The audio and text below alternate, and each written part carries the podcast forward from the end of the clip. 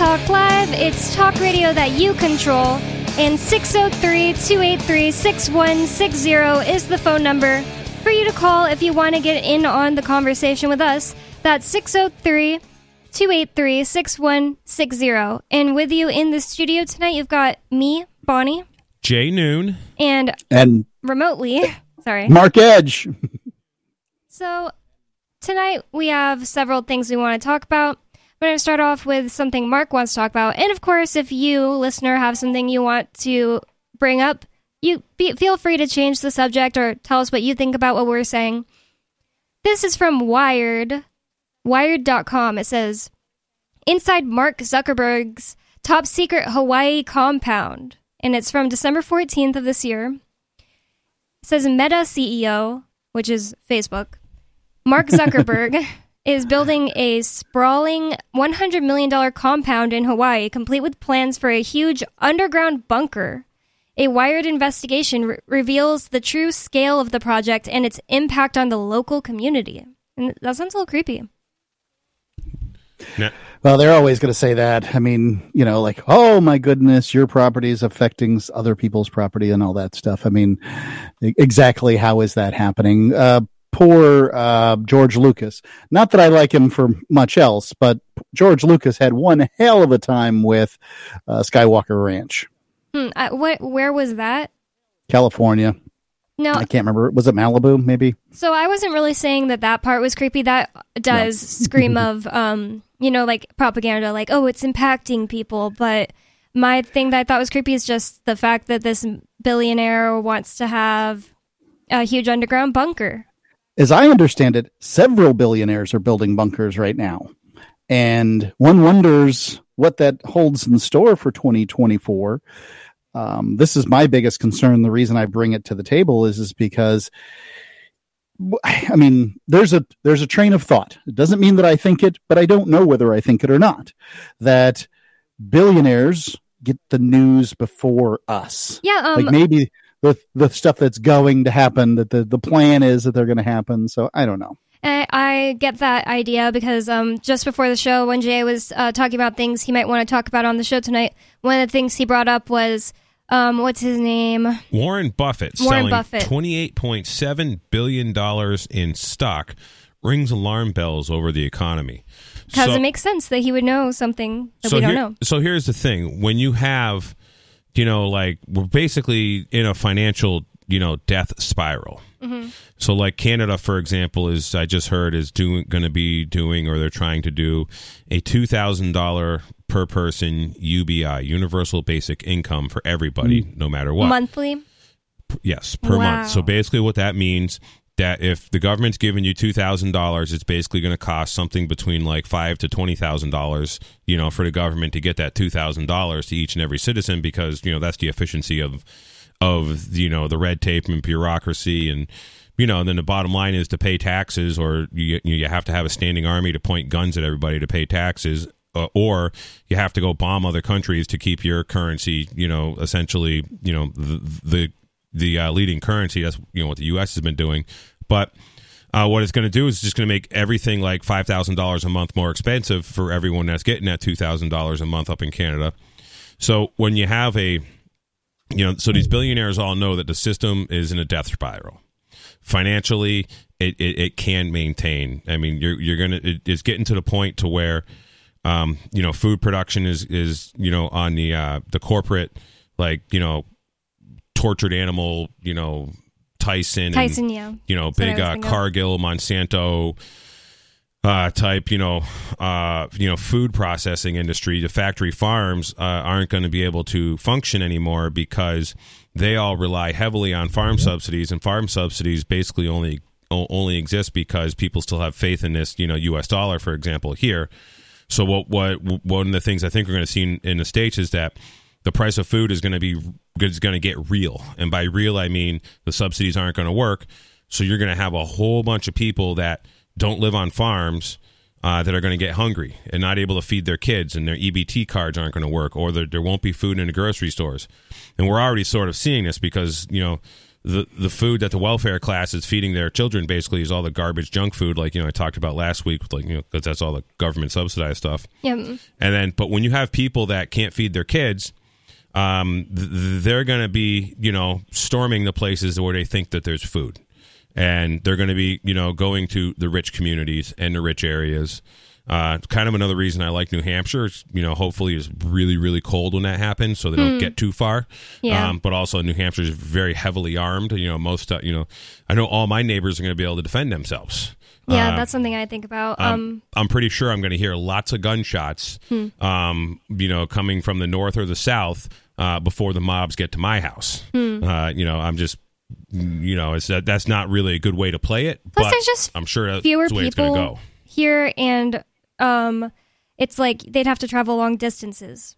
I, I think about that kind of stuff. I'm in Keene. That's the that's the issue. I actually know that there's a welfare apartment complex that's so nice, um, j- just like down my down from my street, and it makes me wonder why it's so nice. Because, you know, government contractors probably built it, and mm. you know, so it probably looks nice, and they want to have give it a nice, uh, you know, a nice presentment. But is it actually nice, or is it one of these places yeah, that's like inside. you know, um, you know, built with the cheapest materials and just looks pretty, like, you know, what most of the modern, you know, uh, you know, U N United Nations influenced, uh, you know, homeowner association housing projects, you know, are, you know, around, you know, most of the big cities here in America, but. These these billionaires, they know what's up. They're influencing it. I mean, of course, you know, a guy like Zuckerberg, you know, he, he's mining so much data. He, mm-hmm. he, you know, he knows what's going on. Like, for example, uh, you know, Amazon knows when a woman's pregnant before the woman knows when she's pregnant. Wait, what? Where'd you hear that? Oh, there's been articles about this where, um, and so. Oh, because like she starts craving things, starts looking she starts, things up. You know, looking Whoa. through things and the metadata. And don't forget, when you have the Amazon app on your phone, it is mining all the data from everything on your phone. So whatever video, including location. Yeah. So yeah, like you went to your boyfriend's house or yeah, something. Yeah, location. Um, well, you know. It, it knows your cycle. It knows what day of your cycle it is. It probably knows. And lots of women actually just track their cycles on their phone. Yep. Yeah, just giving all that information right to the beast. Yep. And so so it, it understands. And the fact that it knows your cycle, so it knows like when a woman is like going to be more agitated, you know, which is going to be, you know, the mm. the ten days before you start your period, progesterone uh, progesterone uh, starts being produced. Uh, yeah, that checks out. And so like women are on edge. They're irritable. Uh, you know, the, and and they become worn out. So that that al- you know algorithm could literally just be creating divorce by aggravating mm. uh, wives, for example. Uh, I'm I'm sure it can happen. Yeah, and I don't see why it is. And I mean, the algorithm, you know, especially let's say it's a Chinese influence algorithm that wants to, you know, socially destroy America, um, for example. You know, just TikTok. It, you know, it could have at it. So, but the thing is, is Amazon just wants to sell you stuff.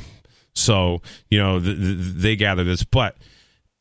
Uh, when people can't eat, when people can't get their their dopamine hit from the internet device, when they've been programmed and conditioned for a lifetime, some people now, to that's how they oh, that's where they get their enjoyment from. Um, it's going to be like way worse, you know, than the crackhead or the heroin addict not yeah. being able to get his fix. Wow, that's such a good point. Um, I was telling Jay this, Mark, but yesterday Lori and I did a show together. And she brought in this story that apparently in the official mental illness, I can't remember what it's called, like D S M um, books, they now have a new phobia called nomophobia. And it stands for no mobile phone phobia, which is so stupid. Like that, it's almost like a joke, but they said that twenty percent of people actually will sweat and freak out if they don't have their phone suddenly. Like I, I, w- I would be really freaking... upset because, for one thing, Ian calls me on this number. Like, I'd have to, I, it would be annoying. It would be like, oh, I have to get somebody who has Ian calling him. You, you know, okay, I'm, I don't need to go through the whole thing. It would be annoying, but I just don't see myself reacting as if, like, like I said, my grandma has a serious spider phobia. I don't think I would react like that to not having my phone. Do you? I, as far as the term phobia goes, I often feel that it is over. Uh, used. However, um, it is a long, uh, tried and true path worn where the older generation t- uh, looks at the things that are different about the younger generation and gets upset. So I would first warn against that. However, I am deeply concerned with uh, young Master Edge's behavior surrounding screens. Hmm. Uh, my son, um, he, I, I mean, it like it. It seems like I just get finished talking to him, and poof, he's gone. You know, someplace hiding around the corner, looking at a screen, and it's not that that's a bad thing. I certainly look at my phone throughout the day, but it it feels different when it's your kid and what they're consuming is a bunch of crap. Hmm. So, you know, yeah, I know I, what they're saying. I've been uh, talking about this a lot. Uh, I've, you know, been actually talking with parents of teenagers, uh, boys, actually. It doesn't really seem to be a thing that affects girls. Hmm. Uh, teenage girls just die. I mean, I haven't had any real discussion with, with any of my friends that have teenage girls that are experiencing this issue. But the teenage boys, like, the only satisfaction they're getting is, you know, from this internet device um, interaction, uh, whether the thing's online or offline. And, you know, and, and I say to people, um, you know, what happens if just the internet doesn't work for some reason, you know, at home? Let's just shut off the unplug your Wi-Fi ri- router, you know, cut the cord to it. So you, you can't, you know, take the thing and destroy it maybe. So it's going to take you three or four My days to come up with another one. My friend actually did that. My friend that I told you I hang out with her and her baby, she has a seven-year-old daughter too, and she just threw the tablet on the ground one day because she was just like, maybe that's not the nicest way to do it, but she was just like, the girl was being so bad, and she was like, it was just like she was a lot better after that. Yeah, so the, the girls do recover. Mm. Um, uh, better from a lot of these things, drugs, you know, all kinds of stuff, you know, from what I'm observing. Hmm. But, uh, yeah, Mark, maybe like uh, the internet just shouldn't work in the house for, I don't know, thirty-six hours for some reason and see what happens. Well, he might know how to fix it. Yeah, well, the um, I think that it takes longer than that. I think that uh, if you're going to do that kind of internet fast thing, it needs to be a thirty-day fast to really, because thirty-six hours is only going to make a kid mad, which is fine. It's just that, I mean, I, I'm okay. Believe me, I'm okay with making kids mad. Um, but the... The real issue is is that they I don't think you'll learn anything from thirty-six hours. I think he's really got to just be bored for a period of time and then find other things to do. That that's another big thing too, is like, so I had a discussion with um um I'm trying to think some one of my one of the homeschool moms that we interact with. I, I don't remember which one it was, but so actually I've had this discussion with a few people actually, and and the discussion is um like these kids being constantly entertained at like a toddler age because they have the device in front of them sort of pretty much most of their waking hours, and and and what one of the moms had brought up is that boredom is good because creation comes out of yep. boredom. Yep. So so when you let your kid alone to, you know, just be in his room by himself and they start, you know, playing with their toys. So, like, for Christmas, mm. you know, my kids, like, are really into farm animals. So, like, Cypress got this, like, semi-truck uh, cattle hauler thing, like like a bull hauler, and it came with a bunch of cows. And, like, she's like, Daddy, this is the mama cow, and this is the baby cow, and this is the daddy cow. And I'm like, oh, how do you know that one's the daddy cow? She goes, look, it's got nuts. It's a bull. Jeez. And I'm like, how do you know this one's the mama cow? Look at its udders. See its udders? It, that's milk for the baby cow. Like, she's three years old and she understands this stuff. But yeah. like my kids love cows, and I also have a friend who's got a dairy farm. So I've you know taken my kids to the dairy farm. Cypress has actually milked uh, a cow, I don't know, half a dozen times now. Wow, that's kind of and, that's pretty impressive for a three year old. Yeah, well, I mean, my buddy who owns the farm, she was you know, three, yeah. her her um yeah, she'll be four in, in February. But my mm. buddy who who who owns the farm, she's got you know um she was. you know, milking the cows on her own at six years old, like wow. without, you know, her dad being there. You know, she's my age. She's in her forties, and she has uh, like her kids are like twelve and thirteen, but she's got some nieces and nephews that are toddlers, and they're in the da- dairy parlor every day, every evening, you know, milking these cows. So, so it's just like they do it and they love it. But anyways, Uh, my- you know what it makes me think, though, what you're saying about your daughter's toys and, and stuff instead of being on a tablet. I have been thinking a lot recently that I, I think that imagination is something that is kind of a skill you need to develop. Like when Ian and I are doing a meditation and it's like, imagine a door in front of you. Ian can't do that. And that is weird to me. But I also think that I um, could could even um, get even better at it. I think that I'm pretty good at visualizing, but I could get even better at it. And I think that imagination is more important than just like, oh, entertaining yourself. But you learn about and how to do it as a kid by entertaining yourself. So I don't know. I, I just think it's important. And tablets could be like stealing that ability from kids.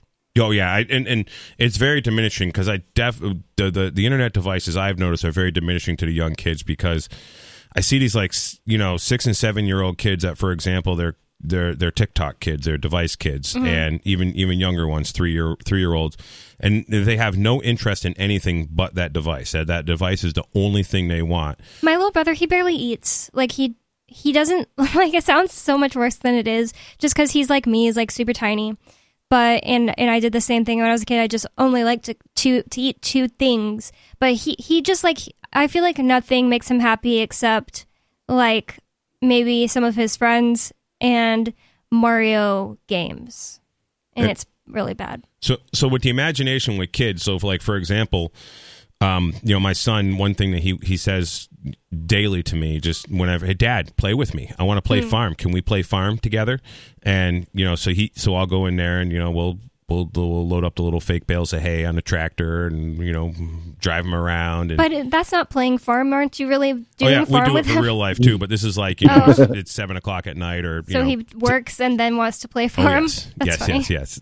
Uh, and well, it, it ain't work to him. It's you know, it's yeah. just, this is all fun. Uh, so.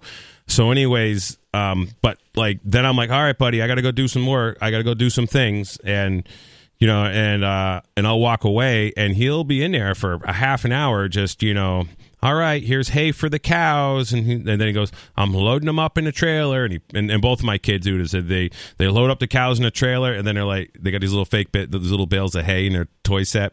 And they put the hay in a trailer so the cows got some bedding and some feed because that's what what I do, you know, when we load them up in a trailer.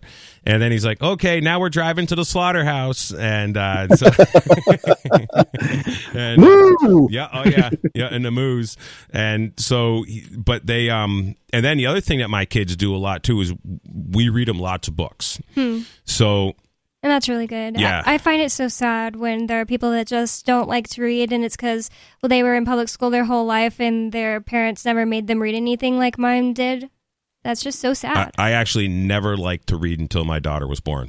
Wow. The first book I read, Cypress, was Adam Kokesh's book, Freedom. Nice. Uh, and that, and, and I read it to her like six or seven times, and then... Uh, And then I got a Tuttle Twins book from a friend, you know, the, the whole uh, Tuttle Toddlers. So we started mm. reading a Tuttle Todd- Toddler series, which is really great. All those Tuttle Twin books that I have, um, you know, read to my kids. Libertarian kids books. Yeah, they're they're they're awesome. In fact, I've been meaning to do an affiliate link for, with uh, Tuttle Twins. But yeah, they, they, it's a it's just really good stories, good morals. Um, they're fun for the kids.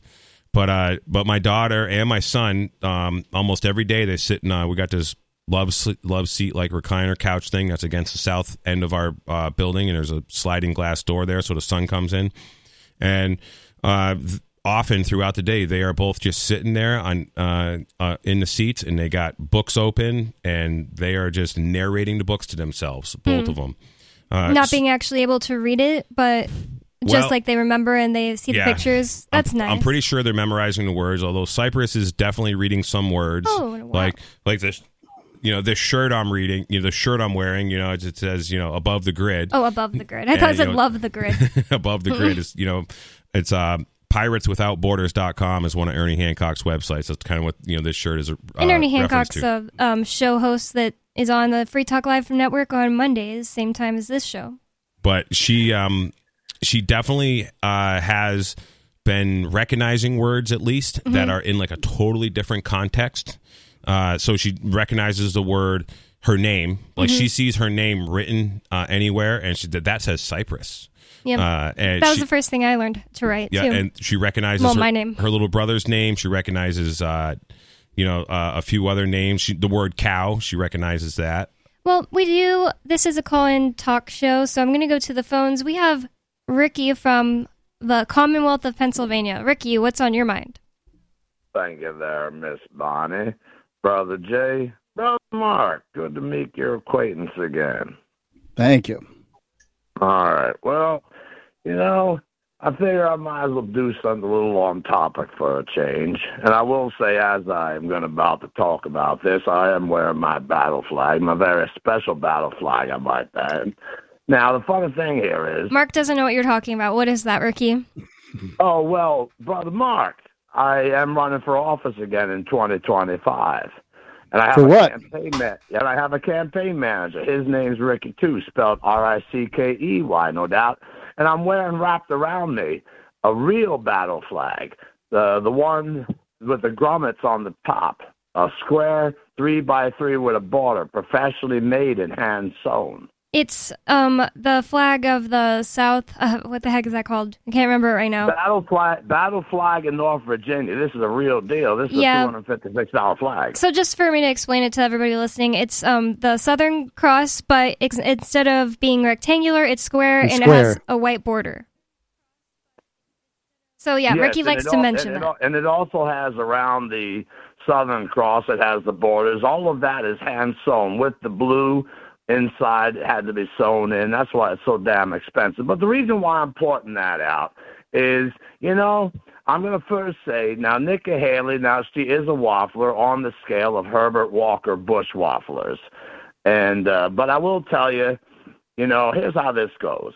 Now, she had a town hall, and she did say, now, you know, now, she, she got criticized because she didn't say that slavery started the Civil War. Well, let me inform the people out there. Slavery was not what started the Civil War. And that's a really interesting uh, conversation, Ricky, so I don't mind getting into it um, if you will hold six oh three, two eight three, six one six zero. It's Free Talk Live. More coming up.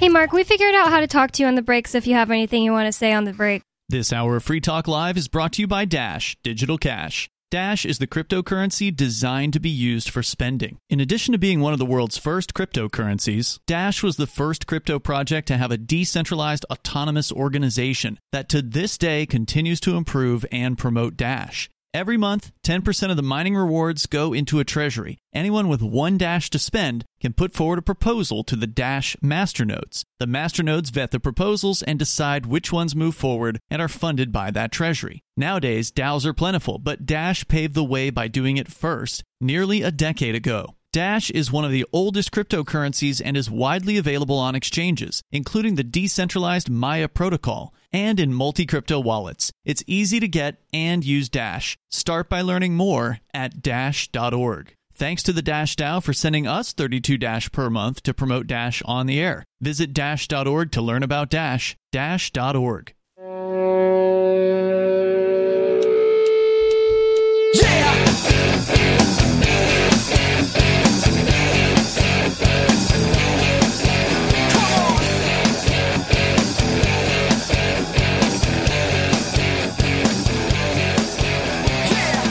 Free Talk Live. It's talk radio that you control, and six oh three, two eight three, six one six zero is the phone number for you to call to get in on the conversation with us. Looks like we have a couple, couple callers on the line, but I wanted to tell you that this hour of Free Talk Live is brought to you by Dash, Digital Cash.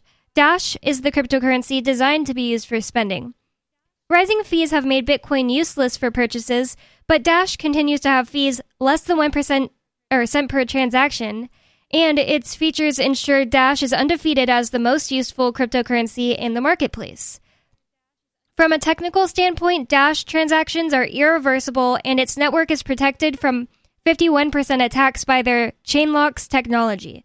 There's no need to wait for a confirmation before considering a Dash transaction complete, so it's great for merchants. Dash is one of the oldest cryptocurrencies and is widely available on exchanges, including the decentralized Maya protocol and in multi-crypto wallets. It's easy to get and use Dash. Start by learning more at Dash dot org. And Big thanks to the Dash DAO for sending us thirty-two Dash per month to promote Dash on the air. Visit Dash dot org to learn more about Dash. That's Dash dot org. In the studio... Situation. Oh. Whoops, sorry. Can you hear me? Yep. You you didn't hear me before? I did. I was oh. just uh, going to tell you about a situation that a friend who runs a business had with doing Bitcoin sales. Oh, okay. Go ahead. He was doing these Bitcoin sales, and it wasn't big transactions. He was sending all of the transactions to the same wallet, um, and it got to be pretty sizable. Bitcoin has had a recent run up. I think it's at forty-three thousand dollars, forty-four thousand dollars, somewhere in that range right mm-hmm. now.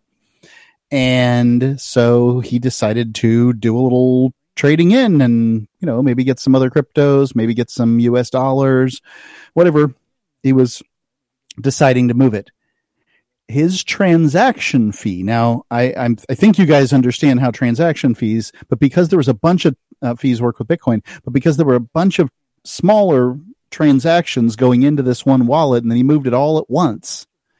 His transaction fee was almost eight hundred dollars. Wait, why does that affect it? I didn't know that that would affect something. It it affects it dramatically. Wow. So um, if you, you know, once you move it, then you can move it again and um, for, you know, a single transaction fee as opposed to a multiple transaction fee. Wow. But either way, it's a big deal. That makes a lot of sense, actually. Um, I wanted to say that in the studio tonight, you've got me, Bonnie, Jay Noon, and Mark Edge. And we have Ricky on the line. Ricky had brought up the idea that um, I guess Nikki Haley got asked a question during, um, I don't know, a debate or something. And she said, well, she didn't comment on whether or not the Civil War was started over slavery, and it's something that, you know, my mom's from Alabama, and she says that that is not the case. It did not start because of slavery, but honestly, I don't really know um, one way or the, no, uh, the other why it started, but one thing I know is that Abraham Lincoln, or Abraham Lincoln was a terrible racist, and he did not just, like, set, oh, I'm, I'm set out to free the slaves. Like, he even mentioned that if the slaves ever got free, he was going to make them all move to the Bahamas because he didn't want them to suddenly be competing with white people um, for jobs and stuff. What, what do you think about that, Ricky? Well, yeah, I mean, basically, you hit the nail right on the head. Abraham Lincoln was a was, and you know, the word racist in itself is a misnomer. You know what's funny? Because I believe the only race is the human race. And you know what's funny? Even the dictionary racist, because it says the race. It says that a race believes that their race is superior to another. So by default, it has to be racist. But nonetheless, that being said, the reality is he was a tyrannical son of a bitch. But here's what Nikki Haley actually said, and I'll make a comment on the other party involved. Now, she did say, well, the re- her answer was what that uh, was deciding, you know, what kind of government we actually should be and blah, blah, blah. And that's absolutely correct.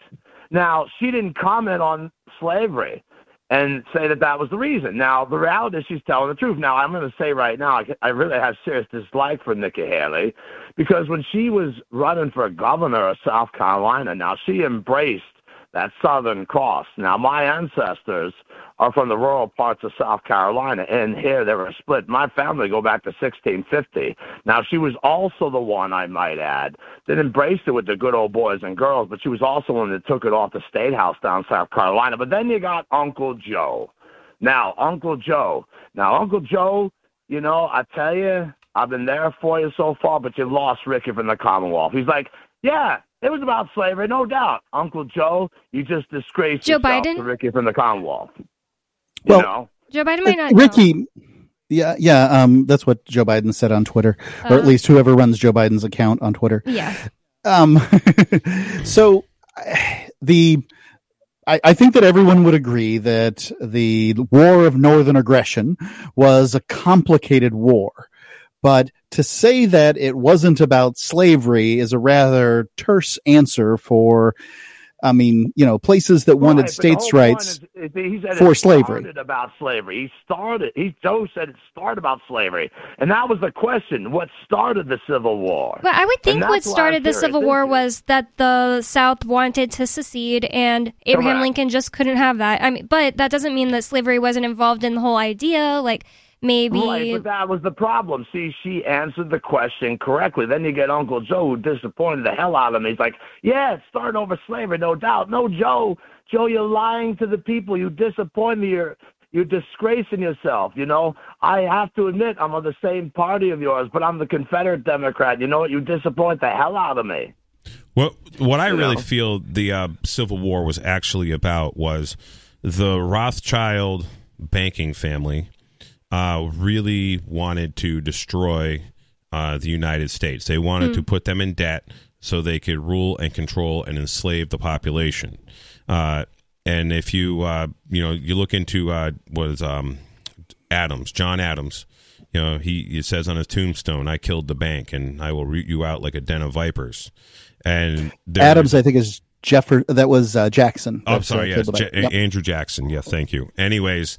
Um, but, you know, th- there was this uh, these writings of Ishmael Mayer Rothschild, who was like, you know, very intent on bringing down uh, the states, essentially, uh, um, you know, the United States of America.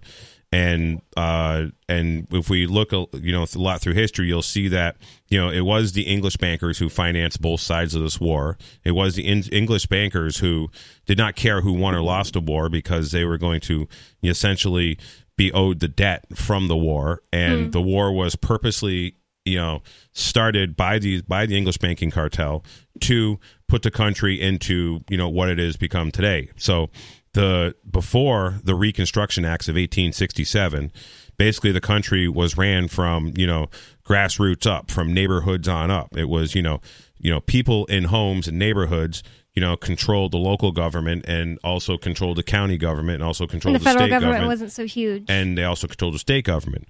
Well, with the Reconstruction Acts of eighteen sixty-seven, and a guy who really explains this very, very well is a fellow named John Ainsworth. And I used to attend some of these lectures that he would do when he would come up to, like, New England. He would do them in uh, Rhode Island quite a bit at a country club.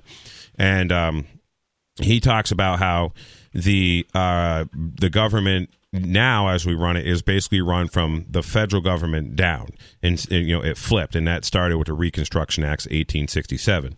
Another thing we got to understand with the Civil War is that the Constitution has literally been, you know, put in a, you know, off to the side, is not in effect. Uh, there is, uh, if you anybody wants to internet search, uh, congressional, it's uh, ninety-third Congress. The guy's name was McFadden, the senator. Uh, and this was nineteen seventy-three where that, that particular, you know, congressional session was opened up with this McFadden talking about how the Constitution has not been in effect since March thirty-first, eighteen sixty-one, I believe, which was Executive Order Number One. And now I, I know at like Clinton, we were at like Executive Order, you know, two thousand and something. I don't even know what executive order we're at, at right now. But basically, the country has been being run by declarations of war, emergency powers declarations ever since the Civil War. And I always wonder about these claims, Jay, and it's not to say that there's, I mean, there were dramatic changes post-Civil War. There absolutely were. But, I mean, I feel like these guys um, that are sort of claiming, you know, it's, uh, it's the fourteenth Amendment and all that stuff, are they're trying to construct out of their, in their own mind, a, justific- a legal justification for what occurred, when in fact it was just a D C power grab, like, oh, well, you know, we see what happens when we let the states be their own countries. Because back then, essentially, everything that wasn't directly mentioned in the Constitution was considered unconstitutional in, in a state power. Now, it seems like everything is a is a federal government power, and the states have almost none. Yeah, I mean, that's, that's clearly what we got going on. Go ahead, Ricky. Ricky. Well, I did want to... I did want to add a little something. Now, it's funny you're talking about the Civil War. Now, I did mention about me running again in twenty twenty-five, and I did want to say I promised the captain. Oh, but, but before you go on, Ricky, you're not winning anything in Pennsylvania wearing a rebel flag on you. Just oh, saying. You're wrong, Brother Mark. You've been out of touch too long. Now, let me tell okay. you something. Now, I already have support way better than I had in seventeen. Now, let me tell you something. Now, that being said, I have support like you wouldn't believe. But I did promise the captain that me and my campaign manager will come to New Hampshire, because I want more than just District one eighty-nine. And I did, and my main campaign promise is that I will blow away the U S Constitution in one term. But that's the thing. Will, what, think of all the Republicans we will that will become, freak out about that. Actually, what is District one eighty-nine? Wait a minute. Uh, that that you can look it up. It got I'm looking it up. Gerrymandering. The Saint Louis School District. No, it repre- seat for a representative legislative district. Because I want to blow away the U S Constitution, Mark. Commonwealth ain't playing, and that's what they're counting on me to do, and I will do it in one term. That's my campaign promise. And most people become... love the Constitution. Well, here's the thing. That's the better part. You see, people here really do not love it. That's where, you know, you're up in New Hampshire, but I will tell you this. No, I've lived you know, all over the country, thing... and everybody loves the freaking Constitution. And if yeah, I Yeah, but not in Pennsylvania. They don't. I haven't lived in Pennsylvania, but I, I just don't believe you. Well, here's the thing. You know, everybody's welcome from all over P A to come to my rallies in twenty twenty-five. And, of course, you in New Hampshire can come down at my rallies. They're going to be live rock and roll. And you see, at my rallies, it ain't going to be like other people's rallies, like Mister Trump. You know, there's two things he talks about a lot. He talks about cops and he talks about guns. You don't see any of them at his rallies. There's going to be lots of them at my rallies. And plus, on top of that. I think you know, with that accent, Ricky, you need to come out in like a foghorn leghorn outfit. That's well, my rallies, at my, boy. Brother Mark, Brother Mark, I hear you, but at my rallies, if you want to smoke some in my rallies, you're more than welcome to. Nobody's going to bother you. If you want to dress, you can dress any way you want. If you want to undress, you can undress if you like, as long as you're not hurting anybody. And nobody's going to be bothered by it. You know, and at my rallies, it's going to be very different. And everybody that comes to my rallies gets a free Confederate flag, not like this one, but the three by five Navy one. And I'm going to tell you something else. You see, it, we will become the Confederate, Com- uh, the Confederate Commonwealth of Pennsylvania. I did say this already. You know, we're going to need it when I, when me, the vessel, blows it away in the middle of the night. I will donate this one to put upon the P A House of Representatives. Oh, well, God. I can't really see why we would need a Confederate anything today, like especially just with the whole, you know, um, P R around it. Even if it. Even if you could prove to me that there was actually no bad people there, it, it doesn't matter because everybody looking at it is going to be like, oh, that's bad people stuff. Like, I just don't see how you're going to win. And yeah, it's like it's, flying a swastika. Yeah. Um, it just, you know, whether you whether you like it or not. Even though, like, the swastika did, like, exist all over the world before uh, Nazis, um, front or forwards, to clockwise and counterclockwise. Um, and it meant good things. It was mostly a positive sign. It doesn't matter now. Like, you'll see it in Nepal all the time, I think it is, uh, today. But if you had that in the United States and you just tried to tell somebody, it's this beautiful Hindu sy- symbol that talks about blah, blah, blah. Well, no one's going to care. I just don't think anyone's going to care. Um, and, and also just, uh, he started sounding kind of like he's been, like, listening to Nobody, um, old Nobody episodes and copying his... you know, uh, talking about his um, running. But even even then, he has less of a following than Nobody. Nobody didn't win. Our friend named Nobody. But moving on, we have Dave Ridley on the line. Dave Ridley, what's on your mind? Yeah, I have some good news. Uh, oh, good. Or it'll be good news, good news to some people. Uh, the Ridley the Ridley Report is back on YouTube. Oh, oh. Good. What made you yes, decide that? Just, I was just uploading to BitChute and Odyssey, uh, but every six months or so, I would check my YouTube account, and if I didn't have any new strikes, I figured I, I could go ahead and start uploading again. What was happening was they were going back and giving strikes to my old videos. Like, for instance, they took down one for, it was about Afghanistan war, and I, I used, you know, pictures of a U S atrocity. It wasn't particularly gruesome, but they took the video down because the video was accurate, right? So, and every time they do that, they give you a strike, yeah. uh, as I understand it. And if you get three strikes, they take down the whole channel. So my strategy starting in twenty twenty-one was just to stop uploading and put my head down for a while. And I would check back in every once in a while, see if they were still striking. But finally, I checked checked into my video uh, to my channel about a week ago, no new strikes. So I thought, well, okay, finally the coast is clear. I can start uploading here again. Uh, I did do that. And uh, the number of hits is a lot lower than it used to be. That's good. Uh, but oh, it's a, well, it's sorry. A big, R- wrong it's a big kind improve- of hits. I thought you meant um, the YouTube trying to take you down type hits are a lot less than it used to be. Right, yeah, the number of views is a lot less, but it's still a big improvement over where I was a month ago. So that's one thing that's gotten a little bit better. Um, so, but it, are your videos doing a lot better on YouTube than they were on Odyssey and BitChute? Yes. Excellent. That's great. That's great to hear. I'll start trying are, to share those links. Are you too. monetized in any way? Does uh, YouTube send you a check? No, and I would have long since been demonetized if I had ever been monetized. But I started going through the process, and Google wanted me to fill out all this paperwork and make promises and stuff like that, that I would do this and that. Uh, so I, I just didn't feel like I should do that. So my money has always come directly from you know, people who you know I contact by email and ask them if they want to buy an ad, basically. Okay. Well, um, I've, I've I'd love to see you reporting on stuff in uh, in New Hampshire, and I must say I do watch a lot of YouTube. I would like to watch Odyssey, but I it like doesn't Odyssey. it it doesn't show up on my T V somehow. Mm. Well, I listen to Odyssey basically every day because at least it can play in the background, unlike YouTube. I don't have YouTube Red or whatever, but I listened to a Ridley Report the other day. Um, he asked some councilman in Keene what he had to say about the raid on my house, and the guy was just like, I didn't have anything to do with that. It was federal. And then he's like, well, what about, do you know how much money it cost? And he was like, I could look, but no. And he was just like really dodging the questions. But that was nice, Dave. Well, I mean, the local police were there. Yeah, right. Exactly. It's- yeah, that was one of the questions I had for the city council. It was like, well, so what was the budget? Like, how much did it cost Keene Police, your police department, when they went out and supported the feds on that raid, because they were pretty heavily involved. Um, and I'm, I'm sure that they, they would have done it for free. I, I know they didn't, but they would have. Um, you know, they're they're that much the fans of Ian.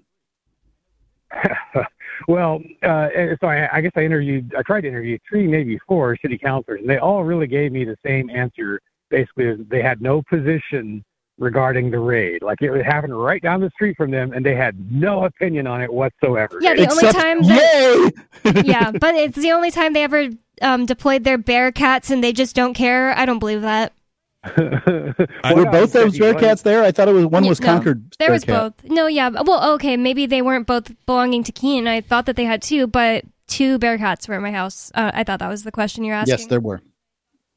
One of them said he was not familiar with the raid. Yeah, that, good, I just don't know what happened. Good old-fashioned politician, plausible deniability.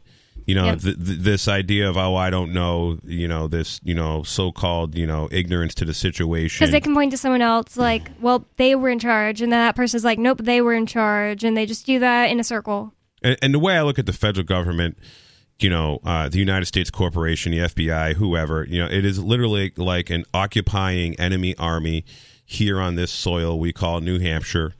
And, you know, then they're occupying, you know, by way of, you know, the fact that the state of New Hampshire is this incorporation that was incorporated under the, you know, United States Corporation. And now, uh, you know, has a whole bunch of corporate loyalist, you know, you know, subjects, which are, you know, people that claim to be United States citizens on these documents that they fill out, to, you know, government permission slips. And, you know, if, if you look all through history, you know, when this melts down, like, you know, like these people need to understand that if you just look through history, you know, what happened to the local traders, you know, once the local traders didn't have, you know, the protection of the invading, you know, force, like when the invading force either like shriveled up and died or couldn't operate anymore. You know, it's just, you know, there's just these, these guys are creating bad karma for themselves. And the fact that and, and the, the sad thing is, is a lot of them are just such cult members and drones. They don't have any ability of critical thought. Uh, because they've probably spent all of their years being, you know, educated in a public school system and then going to college. And then all of a sudden they're twenty-six years old, their brain's all done developing, and they've never had a thought of their own. They've never engaged in any critical thinking because, you know, they didn't have to like really go to work to pay any bill or anything. Uh, and, and when they did, it was just like number pushing right. out type things. And yeah. I, I totally believe that about all um, people who work for the government. Um, thank you for the call, Dave Ridley. Did you have anything else you wanted to add to that? Well, with regard to collaborators, um, you know, it's our job to do what the Estonians did in nineteen ninety-one when they kicked the Soviet Union completely out, or maybe more like nineteen eighty-nine. Um, they made a point of treating all the Russians on their territory well, uh, even though many of them were pro-Moscow, right? Uh, and that is why Estonia is done as well as it has. And it's our job to make sure that if uh, the United States ever leaves New Hampshire, we behave like the Estonians did. Hmm. That makes a lot of sense. Thank you, Dave, for the call. And anyone who wants to find more, um, find out his videos, you can go to ridley report dot com or go to YouTube and type in Ridley Report Now or Odyssey or BitChute. Thank you, Dave. I, I just hope all these traders are shunned and they're not able to get any food. You know, they're not able to, like, you know, they'll have to actually, have to like, leave. well, they'll just have They'd to actually to leave. work for it. Yeah, please leave. I'll help you leave. I, I do think of Estonia as somehow not as terrible, as, like, badly off as the other ones. I don't know why, just because there's a pop singer, like, from there. But I don't know the actual truth. Who's the that. pop singer? Her name is Curly. That's how we would say it, but it's really Kelly. Okay. And it's awesome. I love I love her. Anyways, we were talking at the very beginning of the show about a different subject, but that's how Free Talk Live works. We let you guys call in and bring up whatever's on your mind. But at the very beginning of the show, if you two remember, we had an article from wired dot com, and it says, Inside Mark Zuckerberg's Top Secret Hawaii Compound. And Mark Zuckerberg is the C E O of Meta, which is the new name for Facebook, because I guess these billionaires have to keep changing up social media names, and that's a little weird thing. I, I just it just occurred to me that that's happening often now, and that's a little weird. But getting to to it, it says, off the two-lane highway that winds along the northeast side of the Hawaiian island of Kauai, on a quiet stretch of ranch land between the tourist hubs of Kapa and Hanalei, an enormous secret construction project is underway. Secret. Yep. Um, and not anymore, I guess. A six-foot wall blocks the view from a nearby road fronting the project, where cars slow to try to catch a glimpse of what behi- is behind it. Security guards stand watch at an entrance gate and patrol the surrounding beaches on A T Vs. Wow. Pickup trucks roll in and out, hauling building material and transporting hundreds of workers. It just, it kind of makes me wonder why, if you're going to choose a place to survive the apocalypse, I don't think I'd choose Hawaii because... Well, if they don't have, like, their grids and everything, think of all the dangers that are there, like typhoons. I don't know if that's a thing there. Well, there's uh, there's a lot of free chickens running around Kauai. And it, it's a small population, someone like Zuckerberg and his and his team of elitists, whoever, you know, mercenaries that he hires that will remain loyal to him, you know, could just wipe them out. I mean, mm. so, sounds like a lot of them got wiped out in, you know, that Fires. You know, fire event already. Yeah. He's probably also thinking that the chances that he needs the bunker are low, so he just so he gets to live in paradise while he waits for whatever the bad thing is. I just feel like a place like that could easily become not paradise. six oh three, two eight three, six one six oh. It's Free Talk Live. More coming up.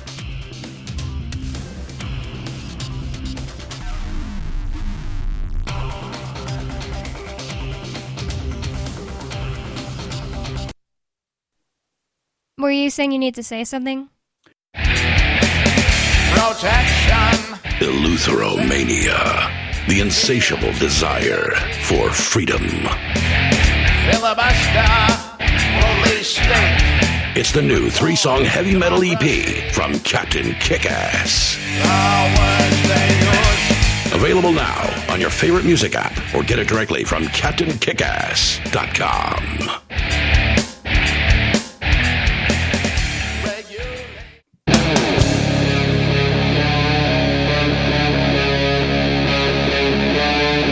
Free Talk Live.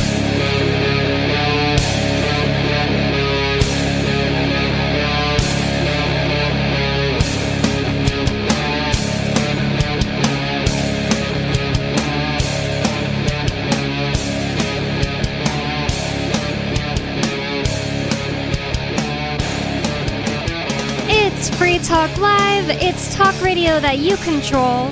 And six oh three, two eight three, six one six oh is the phone number for you to call to bring up whatever's on your mind, comment on whatever we're talking about, or change the subject. It doesn't matter. It's up to you. It's Free Talk Live. And with you in the studio tonight, you've got me, Bonnie, Jay, and Mark. And Mark is with us remotely. Um, are you are you willing to say where you are, Mark? I'm in Florida. Mark is in Florida. Jay and I are in a studio in New Hampshire, but we're all doing the show together. It works out that way with Ian Magic, who's my husband that tells me how to make it work. So I'd like to thank Andrew Valish, who's a silver level amplifier. Thank you to Andrew Valish for being a silver level amplifier. What does that mean? It means that he went to amps dot free talk live dot com. That's amps dot free talk live dot com and signed up to support the show. AMPS stands for amp. I mean, sorry, advertise, market, promote, and support. And that's what you're doing whenever you sign up on that site and help support the show. So thank you so much to Andrew. We really appreciate it at Free Talk Live. Bonnie, uh, speaking of Ian, I'd like to hear any news that might be going on. I know that his, um, what, what are we going to call that, hearing was backed up, but I don't know much else. Well, his hearing was backed up because the judge had, or, or you know, it was like postponed because the judge had COVID, uh, apparently. And mm, sorry to hear that. Yeah, and so the next thing, or the the only other thing other than that is just what he's been doing day to day. He basically keeps himself busy in jail. Ian's like the founder of our show, and um with the, with Mark, and he just went to jail for selling Bitcoin or prison. And if you want to learn more about that, you can go to the crypto six dot com. Basically, he just reads books and is learning Spanish and does yoga and works out and eats, and he is so busy that he acts like he has to schedule with me when he can call me sometimes. He doesn't have time to t- chat with his wife. He's busy on the tablet in jail. Well, he does have lots of um, like he does have lots of stuff he has to get done, and like re- especially replying to letters. Actually, that's a pretty nice thing. Lots of people send him letters, and he um does, wants to make sure that he replies to them, and also. He reads newspapers that one of his friends in there has a subscription to, and then he sends me show prep. But he also texts me, and the other thing about it is he's always like, Bonnie, it's twenty-one cents a minute to talk to him on the phone. So, so if I'm like just silent for a while, he's like, Bonnie, do you have anything else we need to talk about? And I'm like, it's, it's just been five seconds. And he's like, it's twenty-one cents per minute. But it's I think it's a good thing because he's just he's not too bored to where he's like, just sitting around doing nothing. He, he stays in a good mood because of that. But it looks like we have a caller on the line. Anonymous caller, um, unscreened caller. What's on your mind? Hello, Bonnie. How are you tonight? Good. How are you? Is this is this T J? Um, no, this is not T J. Um, some people like to call me Bobby from Lakeland, Florida, but I'm not in Lakeland, Florida no more. I'm in Saint Petersburg, Florida now, baby. We're moving on up. Okay. Sounded like a friend for a second, a different person's voice.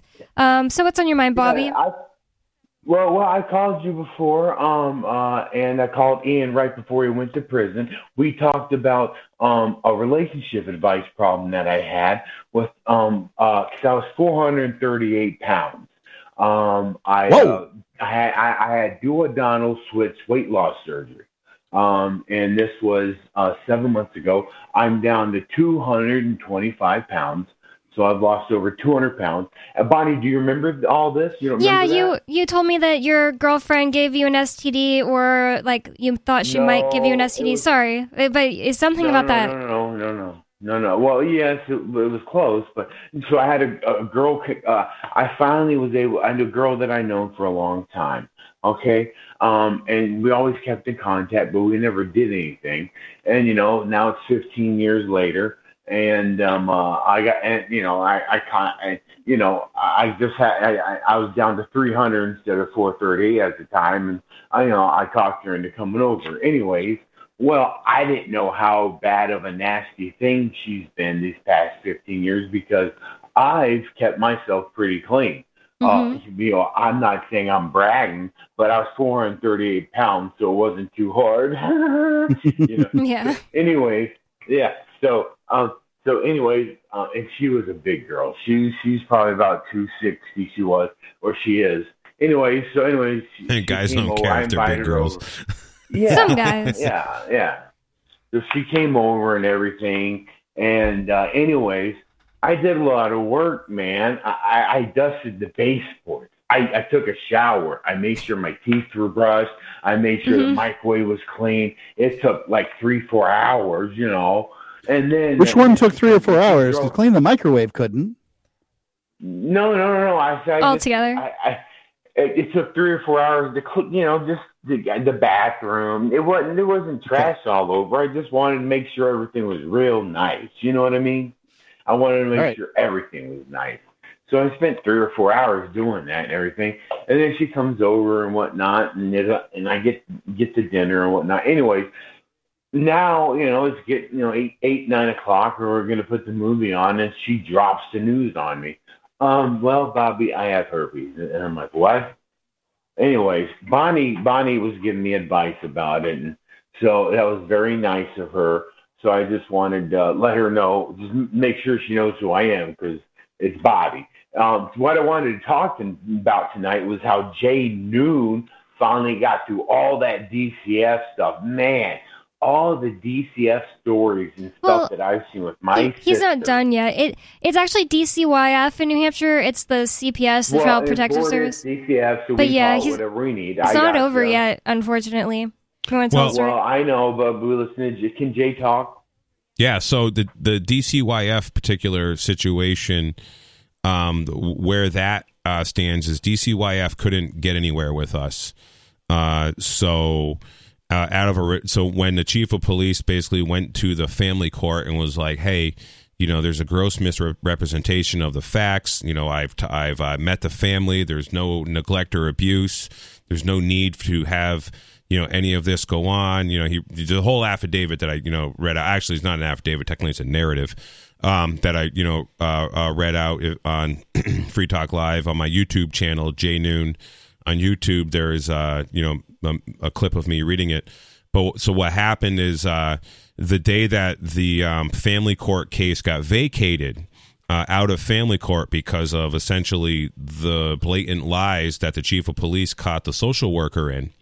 Um, that same day, uh, that after th- that evening, uh, a Concord police officer uh, put out a warrant for my wife's arrest. So there will be, it looks like there's going to be a jury trial. Well, they're calling it a jury trial, but we're demanding a trial by judgment of peers, as the Constitution says, hmm. uh, in a court of common law, a court of record, because a court of record includes the court must be a court under common law. Uh, and these courts, you know, you know, like Superior Court, which is not a part of the judicial, wasn't created by the Constitution. It was created by the legislature in nineteen eleven or nineteen oh one. You know, basically says it right on their website, New Hampshire Superior Court. Hmm. Uh, they're not a uh, common law court. They're I'm not sure. We're not sure what they are. There's some kind of statutory uh, or secret jurisdiction. They, they they never want to tell you what jurisdiction they function in. But anyway, so my wife has been charged with. You know, uh, child endangerment, which they can't even define the word endangerment. There's not the word endangerment's not even defined in their code. In fact, um, uh, a st- uh, uh there's a, a bill in the just New riding Hampshire- around in a car. Sorry, it could could fall under the way that they act like endangerment. Oh yeah, and yeah, any of that applied. Stuff because because um, you know, riding around in a car is far more dangerous than allowing a child to nap. Uh, in a parked car. Yeah. Now that that being and you know during March, you know when there's snowbanks on the ground, you with know, the A C on and well climate control on, uh, but the um, but anyways, uh, so you know this is a, essentially a retaliation effort on the fact of on a part of uh, New Hampshire D C Y F, and so all the judicial officers are the judges, the prosecutors are all one hundred percent compromised uh, because. Uh, under Social Security Administration, what's called Title four, and if you and specifically Title four D provides a sixty-six percent incentive to the judicial pension fund in every single state based on the performances of family court to collect child support. And so they all, have an incentive. Yep. So they, they definitely have an incentive to protect the family court scam. And family court uh, is a court of, uh, you know, it's not a court of court of uh, common law. It's not a court of record. It's yep. just another statutory creation. There is no um, nowhere in the Constitution where the legislature is authorized to to create courts that where they can just willy nilly take children from people uh, and also like, you know, put them their names on lists and all this stuff. So we did an actual notice. So there's a notice about this. If you go to my website, jay noon dot com, that's J A Y N O O N E dot com. And on the top, there's uh, uh, there's a, it says a notice uh, to um, investigate D C Y F. You click on that, that brings you to a job form, which actually we're going to op- update that to a new notice that we're going to uh, put out um, in a couple of days to get people to uh, sign. But you can just read that notice up there, uh, and you know it basically kind of explains, you know, w- you know that D C Y F uh, family courts, you know, don't have any of this authority to do what they do. Well, the problem is, is all the judges are compromised, and all the state employees in general, because if you read, in fact, this is another document that I'm going to link on my website very soon. There's an actual New Hampshire, I can't remember what's called off the top of my head, like program that sort of explains how the social workers are trained. And there's, there's a um, there's a, a class that they can take at Granite State uh, University or Granite State College. It's called Maximizing Uh, Uh, revenue for D C Y F. Actually, it's just wow. change, they changed the wow. name of it. Yes. So what they do is they actually train the social workers on how to maximize uh, revenue for D C Y F um, through this, what's called Title four, Social Security Administration Title four, and it lists Section A, you know, C, E, and whatnot in this particular um, pamphlet. And there's, and uh, if anybody would like to sign up and take this course at Granite State uh, College, um, Uh, there would be. I, I kind of want to take it. Uh, I don't know. Just to if, learn what they're telling j- j- people. Just to learn what they're telling. But uh, I, I'd really love uh, to see if someone would volunteer. That's going to be a lot better. Like I'm going to have a going hard undercover. time paying attention to it. Oh, that. Um, but anyways, so you know who should is Karlyn Boryshenko. She goes undercover really well. Goes to like socialist conventions, and okay. she's all about. Um, Uh, showing people what they're doing in public schools that they're not telling the parents. So she might be interested. Maybe yeah. you could reach out to her. Yeah, that sounds like a real good idea. I should write. We should write that down so I remember to do that. Okay. Anyways, so anyways, uh, yeah, they the the state uh, the employees of the state of New Hampshire. You know, w- one of the things that they're very very concerned about is their pension funds. And the, the social workers are essentially trained, and many state employees are essentially under the belief that they need to get this federal money.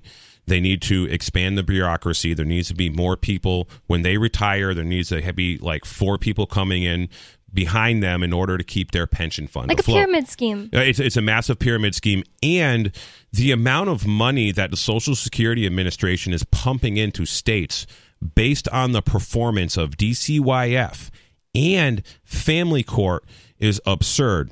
And also in this one particular document, which I I should I should have it prepared for show prep next week. This this, this uh, document I'm talking about, um, it t- talks about how there's penalties.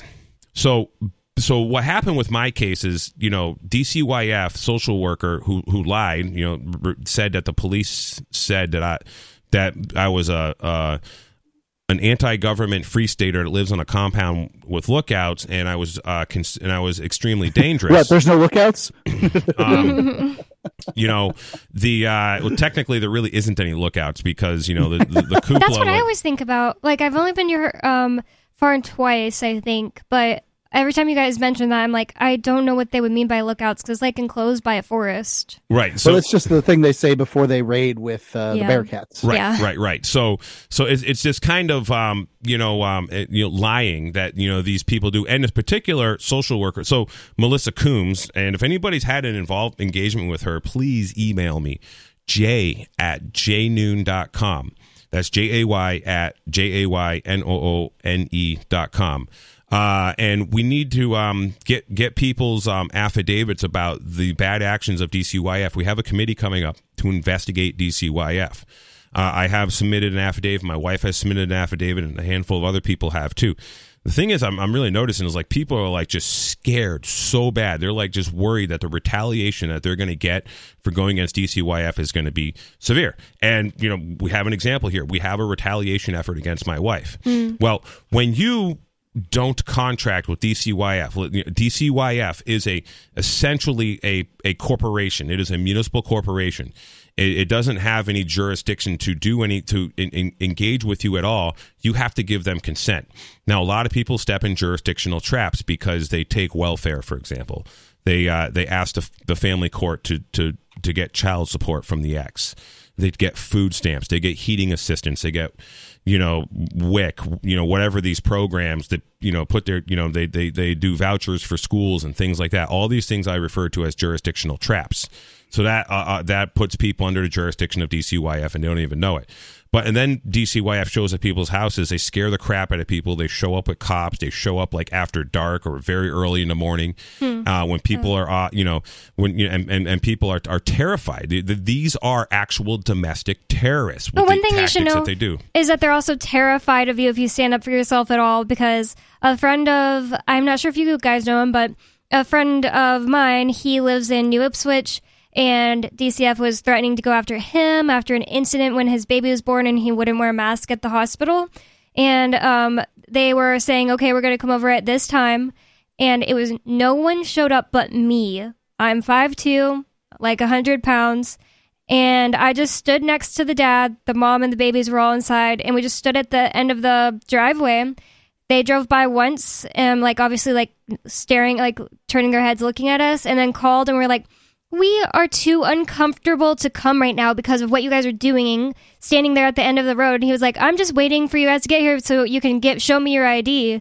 Like, I just need to check your I D. That's all. You can come right on. And not being aggressive, not with a gun or anything. He's also pretty, like, skinny. And they dropped everything against him. So D C Y F gets, they didn't come that day. Gets paid to do these assessments. So the assessment that they wanted to do in my case was to, you know, they wanted to inspect my home. They wanted to in- interview my daughter alone, my two-year-old daughter alone. And, you know, these people are, are, you know, career child traffickers.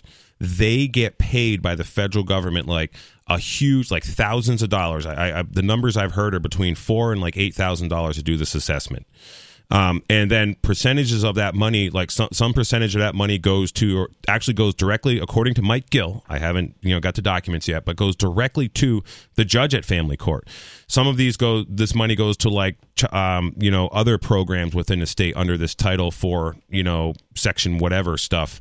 So, but when somebody doesn't, um, agree with these guys or doesn't contract with D C Y F, because they, they actually have you sign a release and like a consent form and, you know, things to give, giving them consent to do this, um, do these kind of, you know, behaviors. But when someone doesn't do that, it D C Y F and family court get penalized.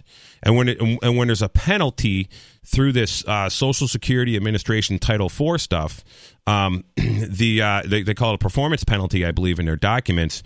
Uh, the state of New of uh, New Hampshire, that corporation gets less money. They get penalized. They don't get the revenue from the federal government. And as we know, all of these state employees, including Governor Sununu, they're nothing more than just whores. They're they're just about the money. Like all the COVID money stuff. They're a reason that they they uh, arrested the Noble Nine, for example, and the Noble Eight, you know, and, and the uh, Newfields Eight got arrested. Was because because they were protesting this whorish attitude of the governor, for example, because they just uh, want this money from the federal government. So now uh, what we have going on here is they engage in retaliation efforts. And uh, and that, that's exactly what's going on, you know, with my wife's case. And so these guys uh, and, and the judges are all covering it up. You know, there's a massive conflict of interest here because the judges pension fund benefits quite generous, generously from the performance of D C Y F. Now, these guys got really, really upset because I said, no, I don't want someone from D C Y F doing this assessment, but the local chief of police can do it and his lieutenant, who's a woman. And, you know, these guys aren't woke libtards that, you know, just went out of, you know, that came from some college, you know, that is being funded by all of Jeffrey Epstein's friends like the Clintons and, you know, just, you know, go on with the name. And hopefully this client list comes out. Because you like, like literally, my wife has had more like courtroom time than everybody combined on Jeffrey Epstein's, you know, uh, you know, uh, well, didn't client the list. Concord police get involved because they didn't feel like the Hinsdale police were sufficiently on the side of the D C Y F? No, or... the, so the the thing happened in Concord, and the cop who showed up at the scene, you know, was the one who. Um, you know, filed the... Uh, so are they claiming warrant. That what happened in Concord was, what, what what's the term they're using? Child endangerment. Endangerment? Yep. They're claiming that specifically was an endangerment Correct. Thing? Yes. Okay.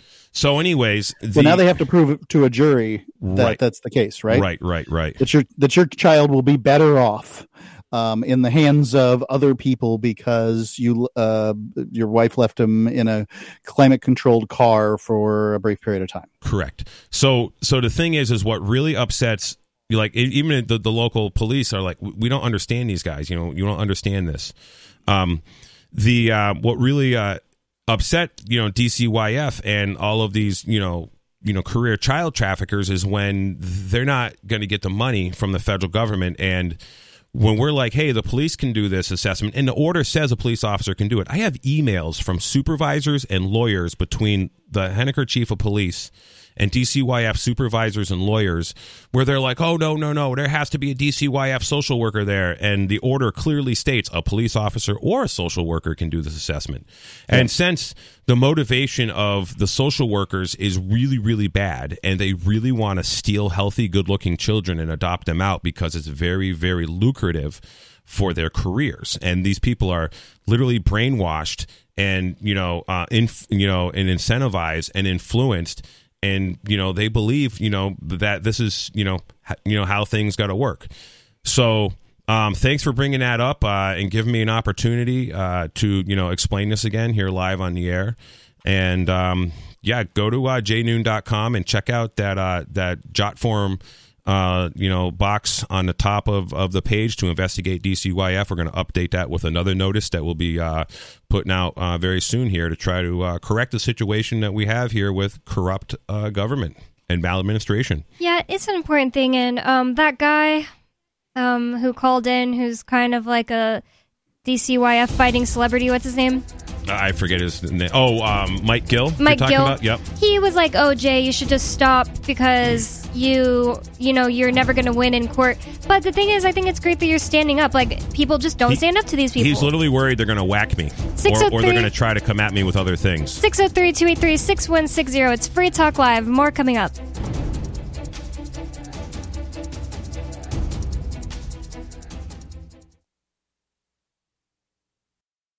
The Shire Free Church offers a sanctuary to those seeking an escape from state churches. The Shire Free Church is an interfaith, diverse group of people that may not share identical theological beliefs. As a member in or minister of the Shire Free Church, you are a sovereign individual and may be the faith of your choice. We don't claim to have all of the answers. We are open to all peaceful people. We want to learn from each other. What unifies the Shire Free Church and its diverse members is peace, love, and liberty. There are many paths to God, one for every individual. The Shire Free Church does not define a specific path beyond these parameters that must be your foundation. Peace as your way. Love as your guide. And liberty as your light. Learn more at church dot shire society dot com. That's church. dot shire society dot com.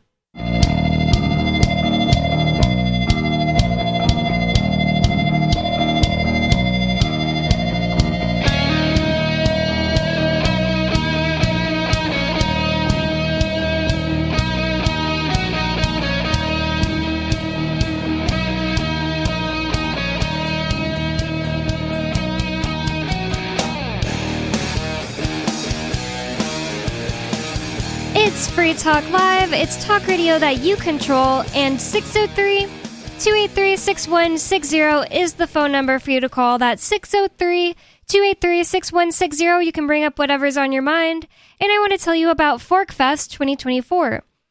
Join liberty-minded voluntarists, anarchists, and libertarians from June thirteenth through the sixteenth for the eighth annual ForkFest at Rogers Campground in the beautiful White Mountains of New Hampshire. ForkFest is a fork of the Porcupine Freedom Festival, which has sold out in recent years. ForkFest happens the weekend before the Porcupine Freedom Festival. ForkFest is decentralized, which means that there's no ticket cost and no one is in charge. All you have to do to join the fun is reserve your camping site, R V, or motel room with Rogers Campground for June thirteenth through the sixteenth. You can find out more at the unofficial website, forkfest dot party. You can also connect with other attendees on the ForkFest Telegram and Matrix chat rooms, as well as the ForkFest Forum. You can find links to those at forkfest dot party. We hope to see you there June thirteenth through the sixteenth. forkfest dot party. And with you in the studio tonight, you've got me, Bonnie, Jay, and Mark. And tonight we've been talking about all kinds of different things, but I just wanted to switch the subject up. I've had this article um, for a little bit in my show prep, and it's from December ninth from the Wall Street Journal, and it says, a moving company touts its young, chiseled workers. The feds say that's age discrimination. And that's so messed up. What? The government is so involved with freaking businesses. Well, the government is just, just has this just double standard of, like, the feds are putting effort into this. And, you know, Jeffrey Epstein's clients are, like, you know, still free and roaming after they've been raping children hmm. for years. I mean, you know, it just it just shows that there's a whole bunch of pedophiles in charge of everything at the at, at the federal level. They, they're, they're not doing stuff that's important or that helps you out, listener, that's for sure. It says Biden appointed E E O C commissioners are taking a closer look at alleged age bias. What is E E O C? Uh, that I don't know. Um, Some kind of garbage E S G oh, nonsense. Equal Employment Opportunity Commission. But it looks like we have a caller on the line. Rob in Vermont. What's on your mind, Rob? Hey, guys. How's it going this evening? Good. Good. What's on your mind, Rob? Right. So uh, I wanted to plug a couple of names out there. Uh, you know, Jay was talking about the experience that he's had with the Department of Child Welfare and the, and the Family Court. And, you know, if you go onto YouTube, you can find Jay's videos in there, specifically the one where the Department of Child Welfare come, you know, to his house. And, you know, these people, they just, they don't care. It's all about the money for them. They just don't care about, you know, uh, you know, people's rights or any of that kind of stuff. But uh, the other thing I wanted to say was I wanted to plug a couple other names. Uh, I read a book called The Respondent. It came out about two or three years ago, and it's about a, uh, the same situation of what, you know, Jay, has, you know, they tried on Jay and myself, where the Department of Child Welfare comes to your home. You know, you're ambushed into, you know, any you know, allegation. You know, the, the whole element about this is surprise. And if you don't know your rights or don't know how to stand up for yourself, uh, and if you contract with the state, you're done. You're toast. You, it, you, it's like trying to fight a ghost.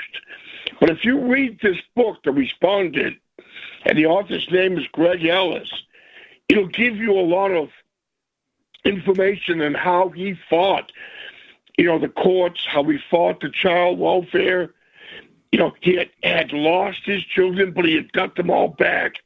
Nice. And this guy is just campaigning. Well, it's nice to get your kids back, but it's really awful to have them taken. Yeah, to um, have to fight them. There, there's, there's no win exactly. to this. Uh, it's just varying degrees of losing.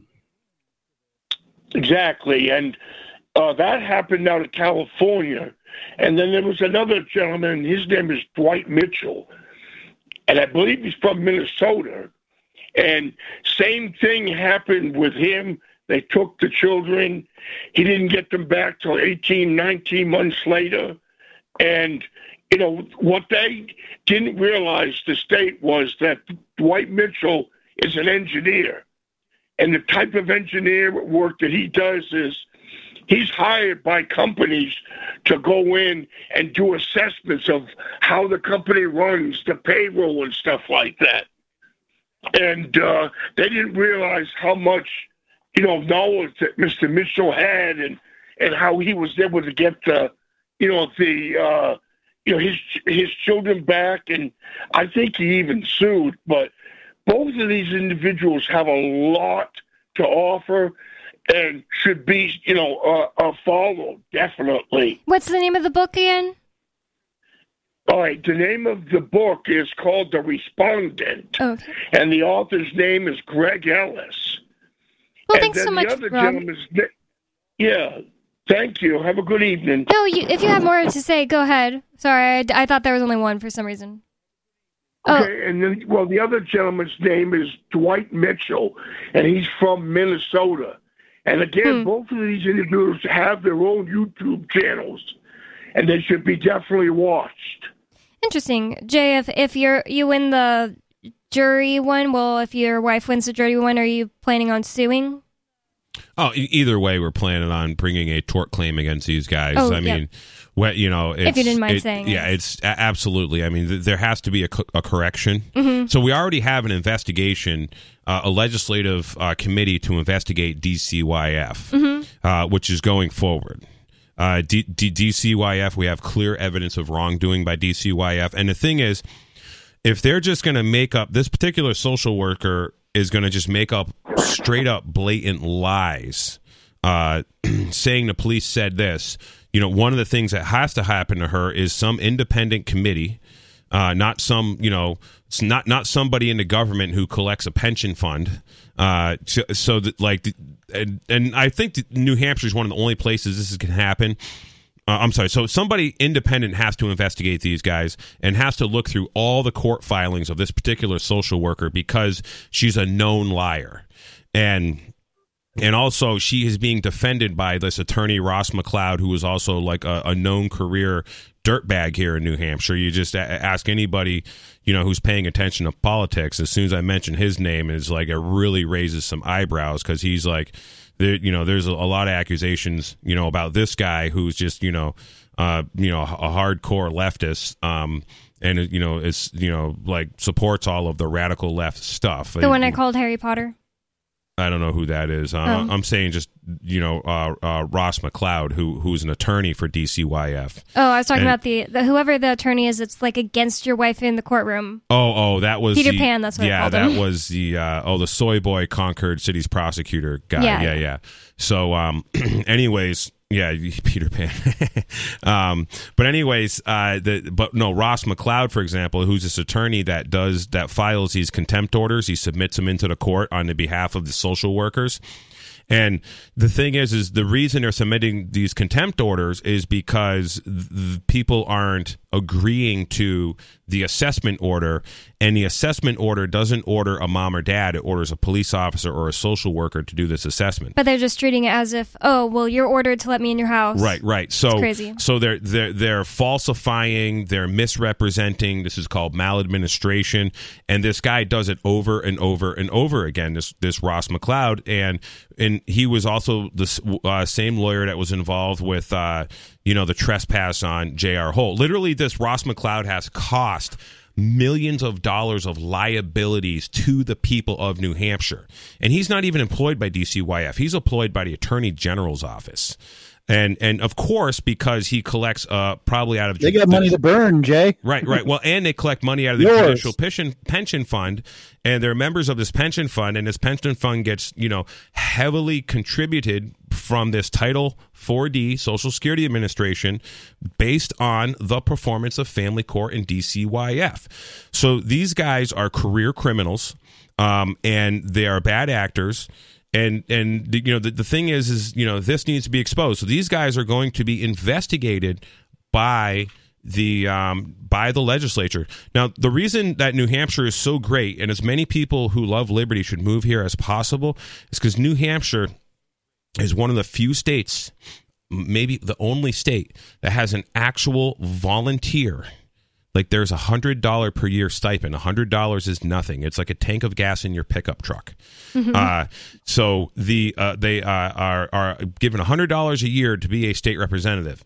And because there is four hundred of these state representatives and there's only like one point three million people, you know, in New Hampshire, the, the lobbyists have to buy like two hundred fifty of these guys. They have to lobby hard to only basically, you know, effectively, you know, apply whatever they want to lobby to one point three million people. It's not lucrative for lobbyists to lobby the legislature in New Hampshire when they got places like Massachusetts, you know, where there's tens of millions of people, or California or Connecticut, and there's very few legislators that you can you can lobby, uh, and therefore, you know, you can reign your will. And, you know, essentially lobbying for the lobbyists, lobbying the government, you know, means that they essentially, these lobbyists' interests get richer and richer based off rules and res- you know, uh, legislation. That doesn't really happen in New Hampshire because of the essential volunteer citizenry uh, legislature we have here. So we have a legislature that does not have a judi- doesn't have a legislative pension fund. And based on what I'm studying, uh, understanding about this um, Social Security Administration Title four financial incentives, that are based on a performance of D C Y F, all these states are getting all kinds of money, and a whole bunch of pension funds are getting money, not just a judicial pension fund, but like all kinds of money is flowing into these states. So the legislatures of all these states uh, that where you know, like Massachusetts, New York, California, Illinois, you know, it's just the states that are just basically cesspools are totally compromised. Here in New Hampshire, they're not. Well, um, one thing I want to say is that people should definitely in New Hampshire at least push back against this uh, progressive idea that, oh, it's bad that we only pay the state representatives one hundred dollars a year here because that just means that only rich people can do it. I think that's ridiculous because not that many people I know that do it are rich. Sure, a lot of them are old, so have something to be doing or have right, nothing to so, be doing. Right. They it, what happens is is that we end up with a lot of people that are over the you know the retirement age and, and that sort of thing. So doesn't I even think seem there's like it doesn't even seem like a, a lot compared to like how old New Hampshire is. Like there's tons of young ones that.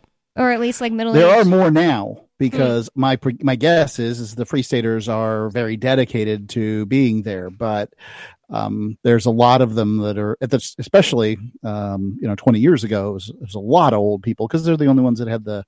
But the idea the, it needs to be time. Turned into an actual like we need a living wage in the legislature is ridiculous. Are they saying that? No, they uh, are. Okay. They really are saying that. I, I don't know why I said no, but they they are like um, progressives on Twitter, especially this one short-haired progressive um, um, House of Representative person in New Hampshire. She posts about that and she says like the way that we have it right now, only retired people and the rich can.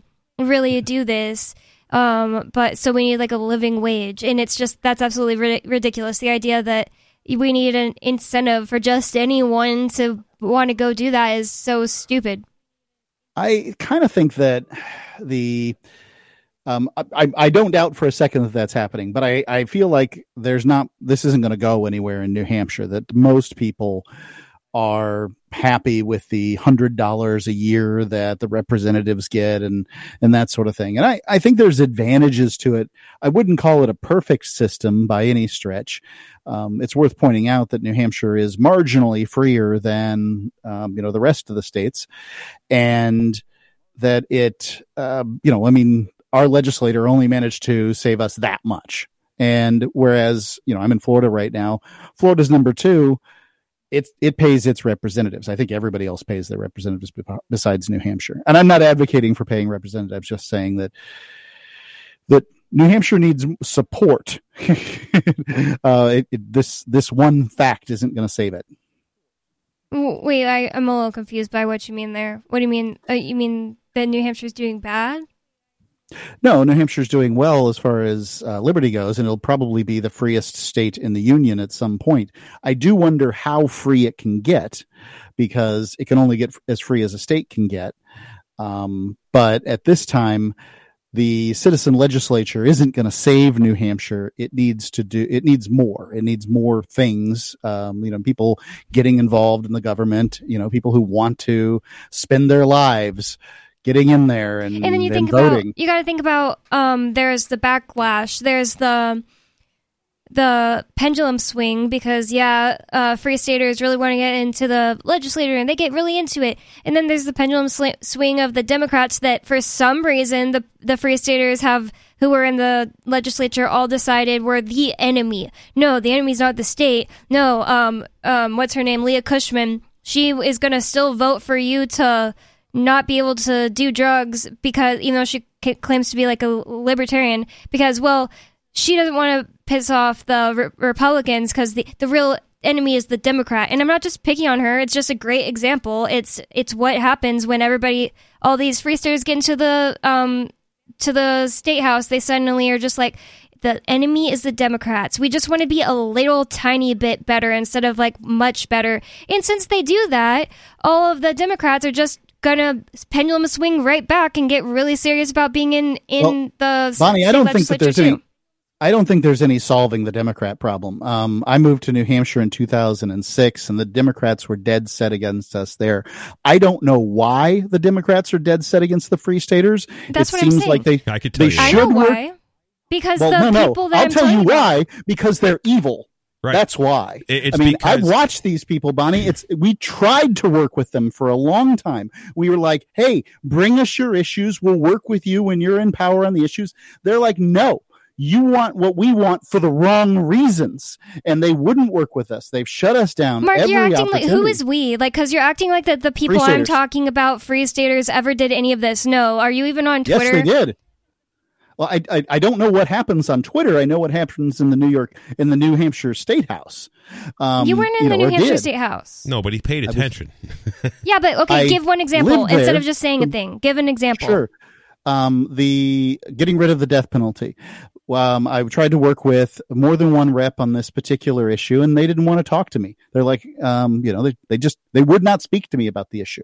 Okay, drugs. I talked to one on my street who's a Keene Democrat, and she um, listened to me and put in the, the bill that she was already planning on putting in, so it's not really like I did it or anything, but it's it's not like she didn't, she said, go F yourself, I'm not going to put it in because you're a free stater. She knows exactly who I am and who Ian is. It's. I think that um, there's one you know, example whatever, you gave. I gave one example back. One whatever bill you put in, and I'm look, I'm not. My, I hope you're arguing hope against something other than what I'm saying. You're arguing against something no, other what than what I'm, I'm saying. What I'm saying is is that um, Democrats traditionally in New Hampshire have hated our guts. That's all I'm saying. And and and here's why, because the Democrats are like clearly the parasite class.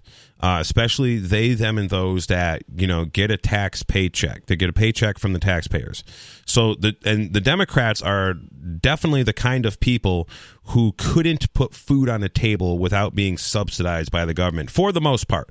I do believe a lot of them would pull up their big boy pants and actually go do something to provide for themselves if they didn't have their, you know, bureaucratic parasite job. Now, the mission statement of the Free State Project is to reduce government to its maximum authority is a protection of life, liberty, and property. But how many of them know that? that? A lot of them. So when that happens, that means all of their pension funds would cease to exist immediately. None of these guys would have a pension fund if the only purpose of government was to protect life, liberty, and property. Because the only way well, they can have a pension fund is to point guns at people and force them to pay taxes. But the Jay, people in I the think that, state I think house that the, don't have pension funds. Uh, that's true. The um, I think that the Democrats' time in New Hampshire State House is, is gone. Um, at this point, they're a minor party. I believe that enough Democrats have left New Hampshire because they see that it is too difficult to win um, any kind of positions. They're never going to have a majority status again, and that therefore Why? We're they half and half now. They they clawed back from the first year that I moved here to the second year. They clawed back a whole bunch more seats. Um, they don't get them linearly. They get them during years with presidential runs. I, um, did they get a majority? No, it's like fifty-fifty, no. as fifty-fifty as it can be. And so, it wasn't yeah. the year I Here's another it. thing, too. The Democrats are also genociding themselves. So, like, they're literally pushing things like abortion, for example, um, as like a, you know, like a like a prerequisite to like even being cool in their club. Like, you know, all girls should have abortions. They're literally, you know... You know, so abortion as, you know, a form of contraceptive. Um, and, you know, and the thing is, you know, like I've, I, I used to be sort of like pro-life. Now I'm more like, well, if you want to have an abortion, you probably shouldn't be a parent. Yeah. Um, That's my thought, too. And is if you want an abortion, please get one. Yeah. And, and, and so it's like, but also like, yeah, I mean, I don't know if like, so in New Hampshire, if you kill a pregnant mom, are you being charged with uh you know vehicular homicide? Like you drive your double car into a homicide. Pregnant mom, are you being charged with d- double homicide? Mm-hmm. Well then, if the law is going to be consistent, you know, like it's supposed to be, sounds like it'd be murder. If you you know gonna apply consistency, it sounds like a b- abortion would be murder. Well, I don't think now, there's really any point in making the government or the Uh, laws consistent. They just like they're inconsistent for other reasons, but sure. One thing about it is that person wanted that baby to be alive, and I think that actually oh. does matter. And I, I know people are like, oh, so it's just whether or not the baby you want it. I, I get that that might not make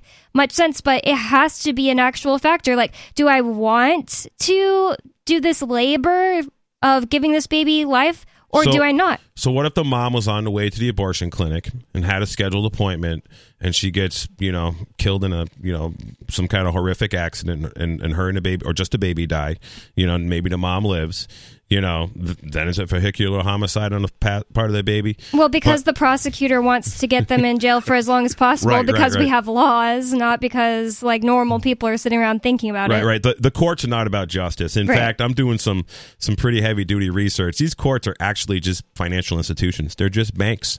All they do is charge and discharge, and every time the judge creates an order, it's essentially a money order. But I, one of the things about with these Democrats, another thing that they're doing with the whole like gender nonsense is, so the Democrats, the left, uh, so I've been studying some some st- statistics on like uh, internet device usage of young children, and it is leftist families, it is leftist um, parents that are heavily allowing their children to use uh, the the internet devices. So in this study, Mark, that I uh, that I'm gonna that I sent you. Uh, it's called Children's Health in the Digital Age. They talk about how in twenty sixteen that children from three to nine years old and also from thirteen to nineteen years old. I don't know why they leave out ten, eleven, and twelve in this study, because it's weird to me. Hmm. But anyways, according to the metadata of the apps, in twenty sixteen, th- those kids were using that in- those internet device seven hours per day. And in twenty twenty-one, they were using the internet device nine hours per day. So basically you have kids that are using internet devices like nine hours a day, and then you have kids like mine that are just not using internet devices at all. So what I am observing, and based on this study and articles I've read and just, you know, listening to like, you know, TED Talks and YouTube videos, you know, while I'm working or driving or something, um, it is the leftist, you know, career-minded, like, especially like, you know, non-traditional moms that are going to work that are hardcore leaning on these internet devices as pacifiers and babysitters, I, hmm. and they're destroying their own youth. I don't think that there's a large percentage of people. If you if you divide people into who votes Republican and who votes Democrat, um, it seems like the Democrat voters who are wealthy moms going to work, Um, you know, using devices as uh, some kind of child rearing, uh, you know, gadget. I think that they're a low percentage of the people who vote Democrat who have children. I think there's those children are a low percentage. Well, six oh three, two eight three, six one six oh. And if you have something you want to bring up, you can call that number. It's Free Talk Live, six oh three, two eight three, six one six oh. More coming up.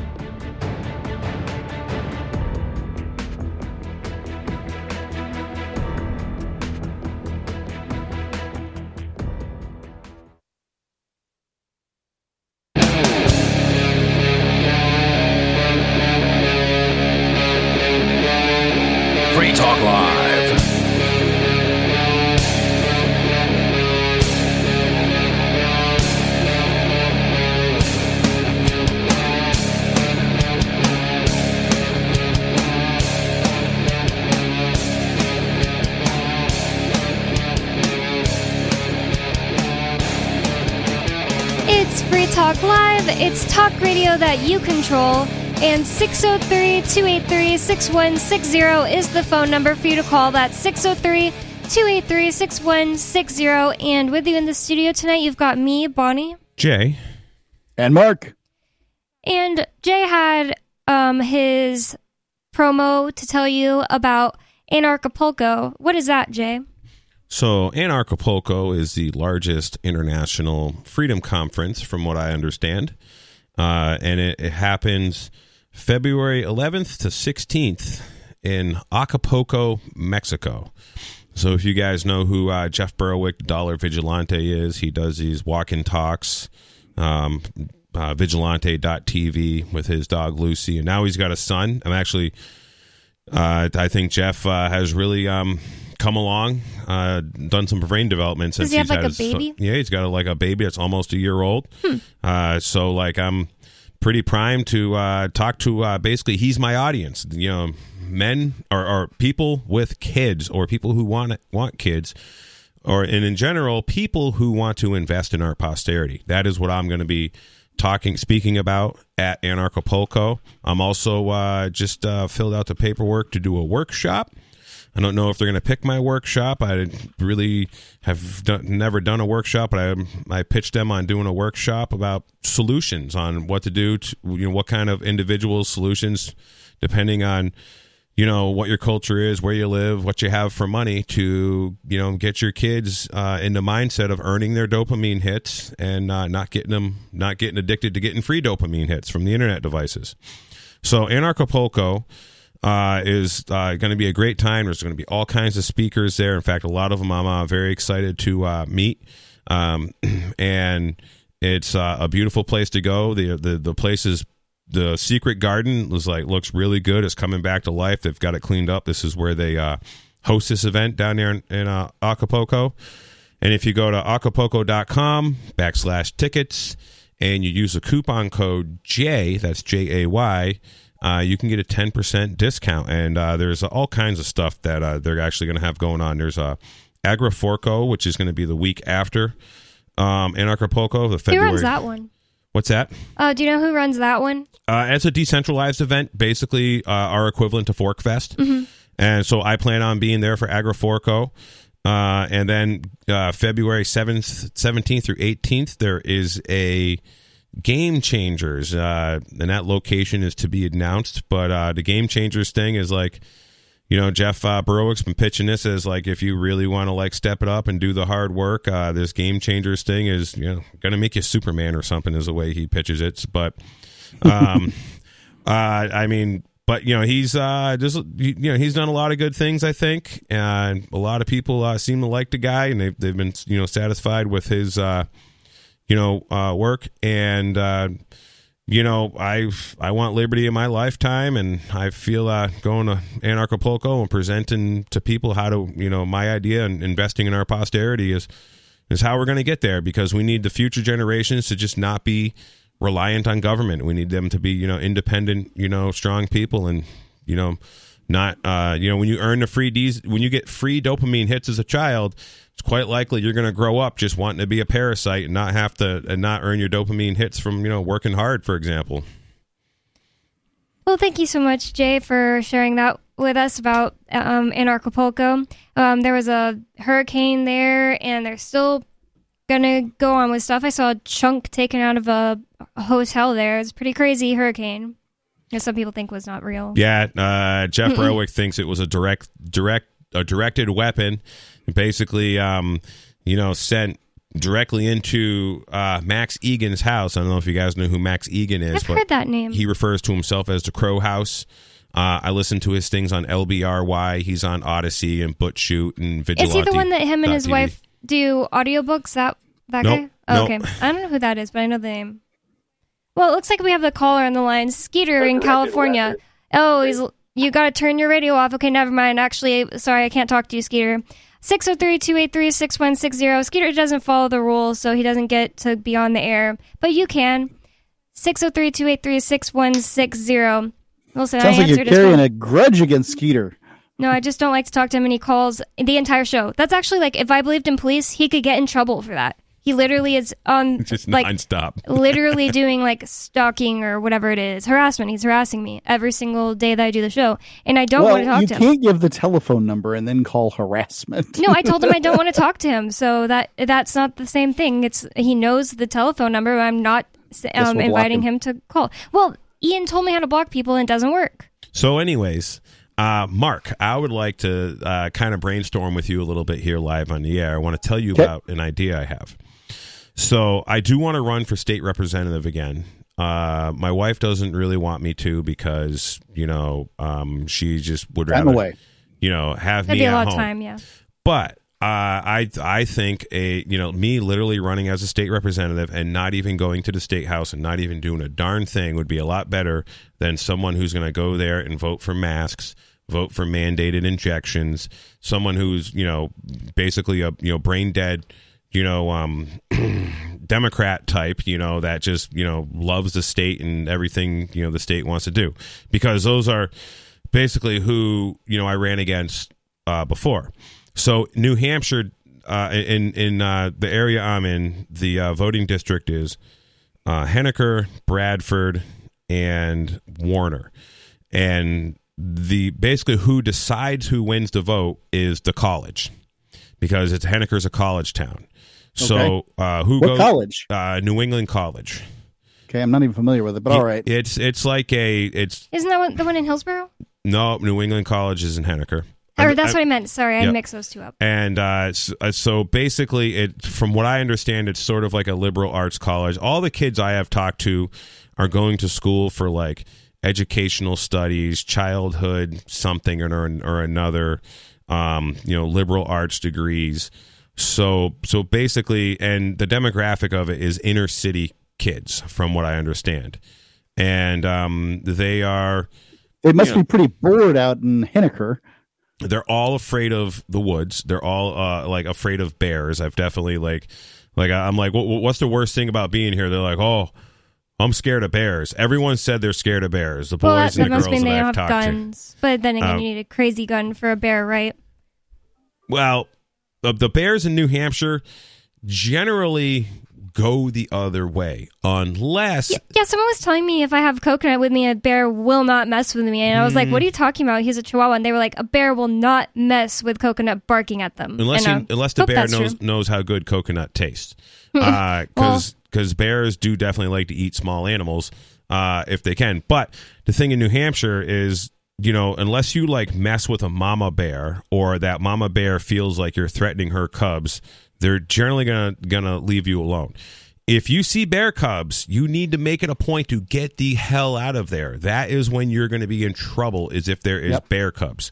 That's yeah. good advice. Um, I'd say moose are more dangerous in New Hampshire than bears. Oh, absolutely. Yeah, that makes sense. Uh, you hit a moose, what happens is a moose is very tall. Their legs are long and lanky, and their center of gravity is up very high. And what happens is all of that, ninety-five percent of that moose's mass lands on your moose lap. mass moose mass lands on your lap. That's terrifying. And, and it actually lands on your steering wheel and drives that into your lap, and that is usually what causes yep um it, some- for those that don't know what it's like to hit a moose, it's like a full eighty gallon hot water heater suspended on four six foot two by fours. Um it just you, you hit You knock the two by fours over, and then the the hot water heater, full hot water heater, lands right through the windshield of a, of a regular car. Yeah, I did um, a job knocking on doors for politicians in New Hampshire, but I was smarter than everybody else, so my uh, I made sure that my job was mostly getting in the car and going to pick up this guy from over here and bringing him to this neighborhood. So I wasn't like out in the middle of nowhere very often, and unless it was like, oh, I was really needed to be walking far away from my car.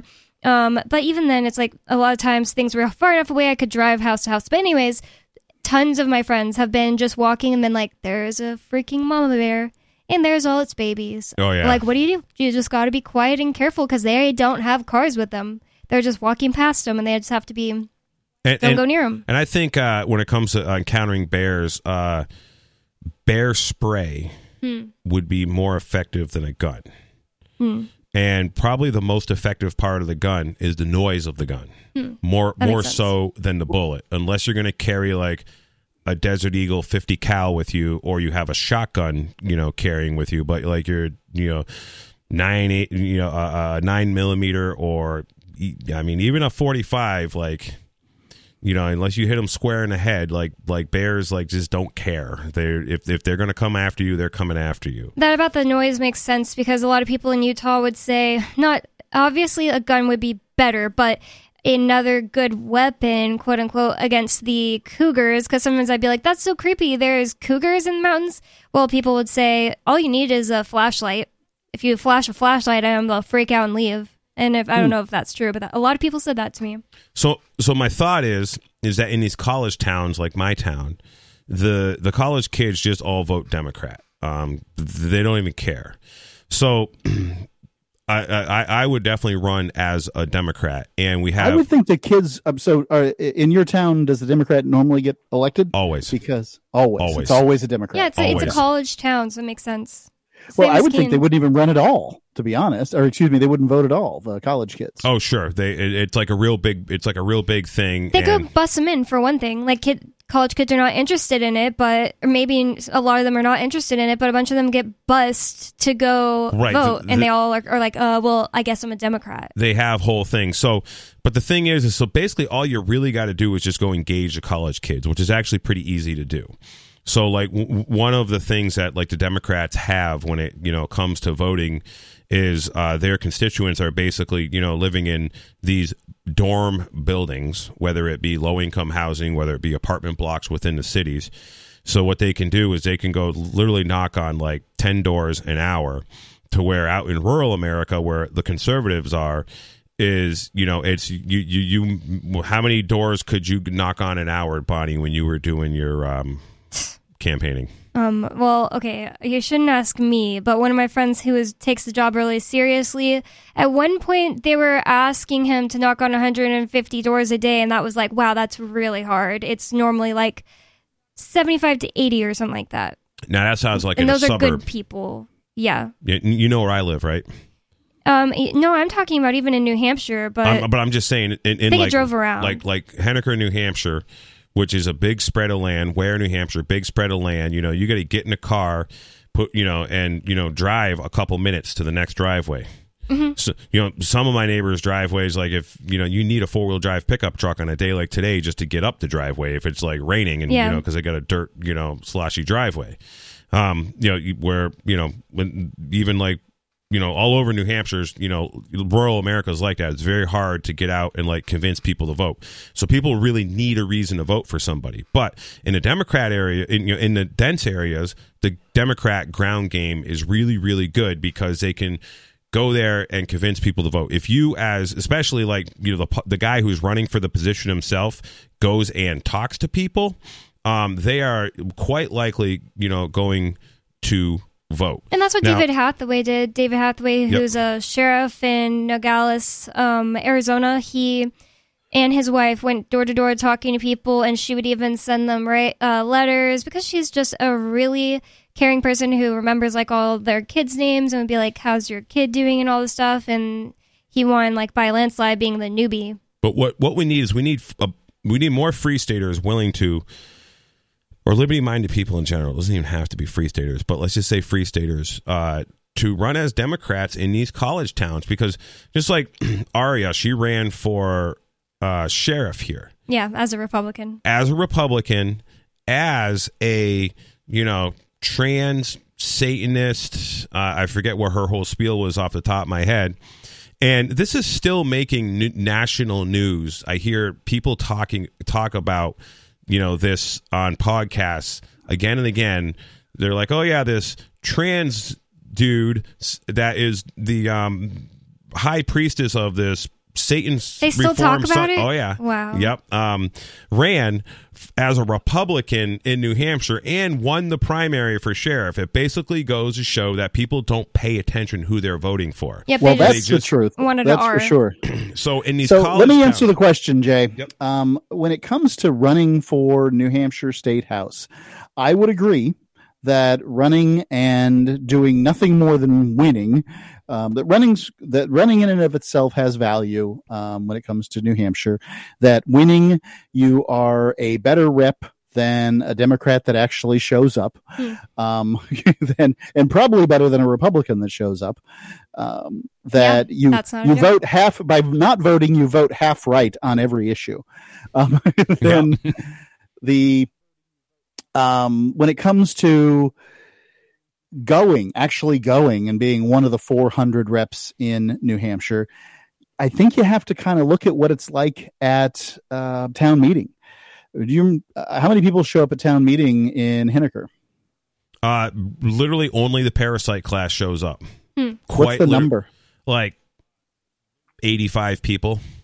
Right. So town meeting, um, you know what it's like to propose something at town meeting. You know what it's like to call for a vote. You know what it's like to vote against something in town meeting, and it it's it's nearly ineffective. Um, when you're among four hundred people, the likelihood that you're going to be the deciding vote is low. So I I almost recommend against going. Um, I'm not saying I do. I think that the the reps that go go to every single opportunity to go for every committee, everything. Those are the people that have the real power. And frankly, I believe you could have that kind of power without even being elected as a rep. If you just even didn't have the vote, you just went and, you know, gave your opinion every day in, um, you know, New Hampshire, and gave it in a clear and concise fashion, that you could develop your own political poll without even being a rep. That's good. Um, point. Not that I'm rec- recommending doing that. I'm just saying that the la- the world's largest, excuse me, the state's uh, largest legislative body among the states is a big body, and it's hard to be meaningful in that body. So you're saying it would be better to just run and get city councilor or something? I think if I ran, um, my advice to Jay would be this, uh, is run, show up for the big votes, because that's once a week. Um, you know, dedicate half a day, uh, three quarters of a day to um, go and, and vote on some issues. That way you're getting your votes in, and no one can say, hey, he's been absent, or at least get enough votes in that it you're you're not counted as absent um, on the very biggest days. I mean, it's probably, I think it's done on Wednesdays, if I'm not mistaken. Yep. And that's my guess, tops ten Wednesdays per year. So, you know, if you're giving up three quarters to, of a day, you ten do days have to of, think yeah. how much more, um, you know, dedicated those people are to getting their people in, involved. First of all, Democrats in general, ten times more dedicated to getting their people, specific well, person involved. They got nothing better to do but, but make sure that, you know, they get their people involved. It's their livelihood. This is, you know, the, the, the whole deal. And the amount of money that comes into New Hampshire from, like, out of state for, yeah. like, all these Democrat oh, yeah. things is Especially insane. Democrats. It's crazy. Um, so when I went and held signs for Matt Santanastasso in Dublin, I kind of made friends with the older Democrat ladies there just because I stood up for myself against a man, and they liked that. And then they were like, well, why are you holding a Republican sign? I mean, but whatever. And I was listening to their conversations together whenever their friends would walk in. They were all like, so vote yes on this and no on that. They were like giving them instructions. They were like, yes, yes, yes. So remember from the meeting, vote yes on this and no on that. Vote for blah, blah, blah. And they're t- like telling them who to vote for. Oh, yeah. So when I was uh, holding a sign outside of the, um, the the polling place in Henniker for the primary and the general, uh, so many people came up to me. They're like, Jay, I don't know who to vote for. Who's any good here? You know, mm. is, you know, who's all right? And I'm like, well, you know, the all the guys that are, you know, Republican for state representative actually. So what was kind of cool is all the Republicans that ran in my district, there was uh, six of us in the primary, but there was only three seats, is every one of them was pretty much like principled constitutionalist freedom type. Uh, two of them were free staters. Hmm. And including you, yes, and uh, four of them were like locals. Um, that and, and and I had talked with all these guys, and they and we all very much shared similar values. Agreed, government should be very very small. Um, but what was interesting is I got to chat with uh, the, the the Democrat guy Tony Kaplan, who he who I ran against him, and he ended up winning. Um, and you know he's a nice guy; he's all right to chat with, but like you know. Um and but he just he, the guy has like not much wisdom, you know, when it comes to like, you know, he thinks like the Federal Reserve is doing a fantastic job. Wow. He th- he thinks like Klaus Schwab and and and the World Economic Forum and Bill Gates are good. He believes that, you know, um everybody should have to wear masks during you know during a, a health emergency. You know, he he doesn't think that you have the freedom not to be vaccinated because, you know, that this is how plagues move around. And how plagues, he's just, you know, he has no wisdom, but he's never really had an actual job. He's been, you know, like an educator his whole life, um, from what I understand. But there was this old woman, older woman there that was very sweet, and she was holding up these Democrat signs. And um, we started talking about uh, something about nutrition. And I says, well, yeah, you know, a lot of the, I go, uh, I go, I used to be three hundred pounds. And she's like, wow. She was, you look very good now. How, you know, how'd you do that? I go, I just stopped eating all government subsidized food for about six months.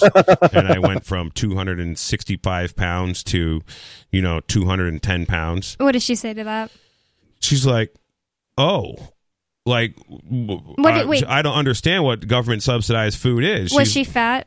No, no, no. She, oh, okay. oh, so this woman had a background in nutrition, hmm. and she was like, she's like in her, she was actually like pretty darn good looking lady for being like near seventy years old, and probably oh, okay. okay old. So that makes a lot of sense. Yeah, I yeah. feel like a lot of old people, really old people, are not that fat because they didn't eat like crap their whole and, lives. And but she she understood all of this stuff about like, you know, Monsanto and the Roundup and the glyphosate and how it came from Agent Orange. And like, hmm. and I'm like, well, you know, you can't get a government subsidy unless you use all that stuff, a government crop subsidy. And she's like, I know, I didn't know that. I says, hmm. yeah, I go, the reason we have a, and she's an environmentalist. And I'm like, well, the reason that we have a Mississippi dead zone is because of government right. farm subsidies. All of those uh, fake, you know, synthetic manure, synthetic fertilizer that is running down to Mississippi only exists because that's what you're required to use for your Monsanto growing practices to get your federal uh, crop subsidy check.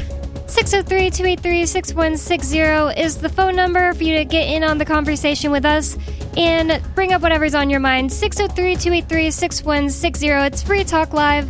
More coming up.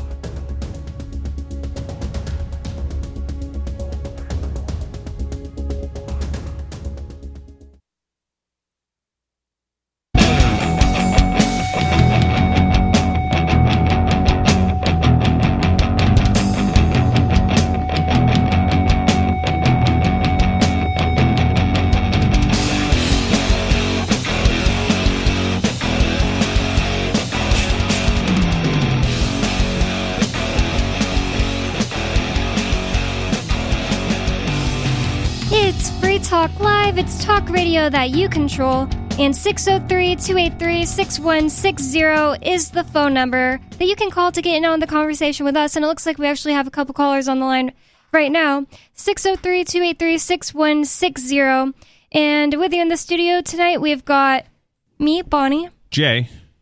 And me, Mark Edge. And we have Dodger on the line in, is that Minnesota or Michigan? Wait, Michigan, right? Dodger? Michigan.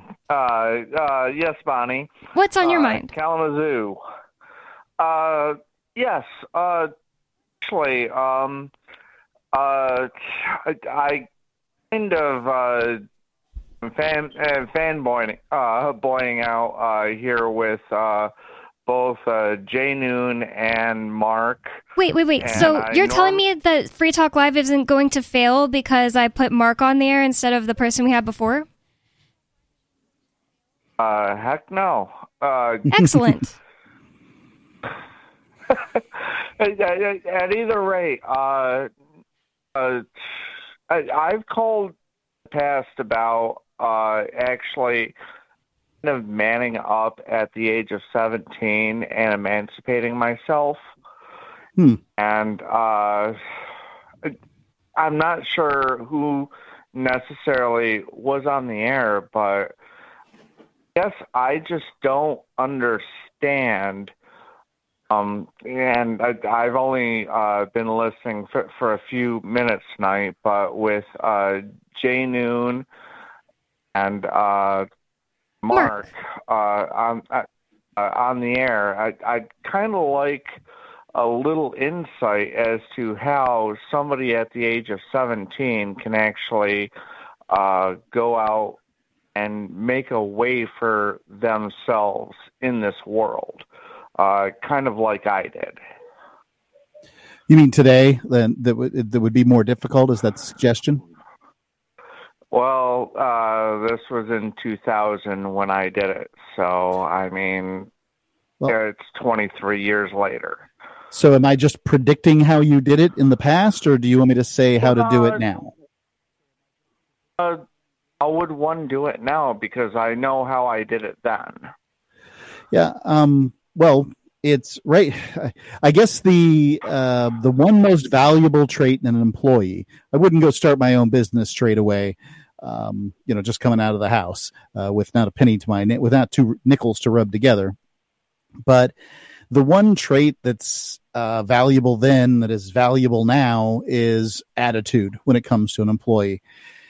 In my opinion, uh, an employee, a seventeen-year-old with the right attitude can walk into pretty much bi- any business, get himself hired, and managed to move up relatively quickly simply because he or she care about their job. Um, because it's it's very difficult to put together the kind that that particular skill. And I know I didn't have it when I was seventeen, you know, and no, I, it's I, kind of, I can promise you that that's exactly what I did. Yeah. So is it harder nowadays I, for seventeen-year-olds? Is that the idea? I, I don't think so. So I, I definitely... I think the government's made it harder for seventeen-year-olds to get work, but a good attitude doesn't will, will trump that any day. So people are really desperate for work right now. So, like, uh, one of my uh, good friends, he has a business locally, and he's got a young man working for him. And uh, the kid's, like, I think he's twenty years old. And his uh, this is his second job, and his job before that was a dishwasher for eight months. At McDonald's, right?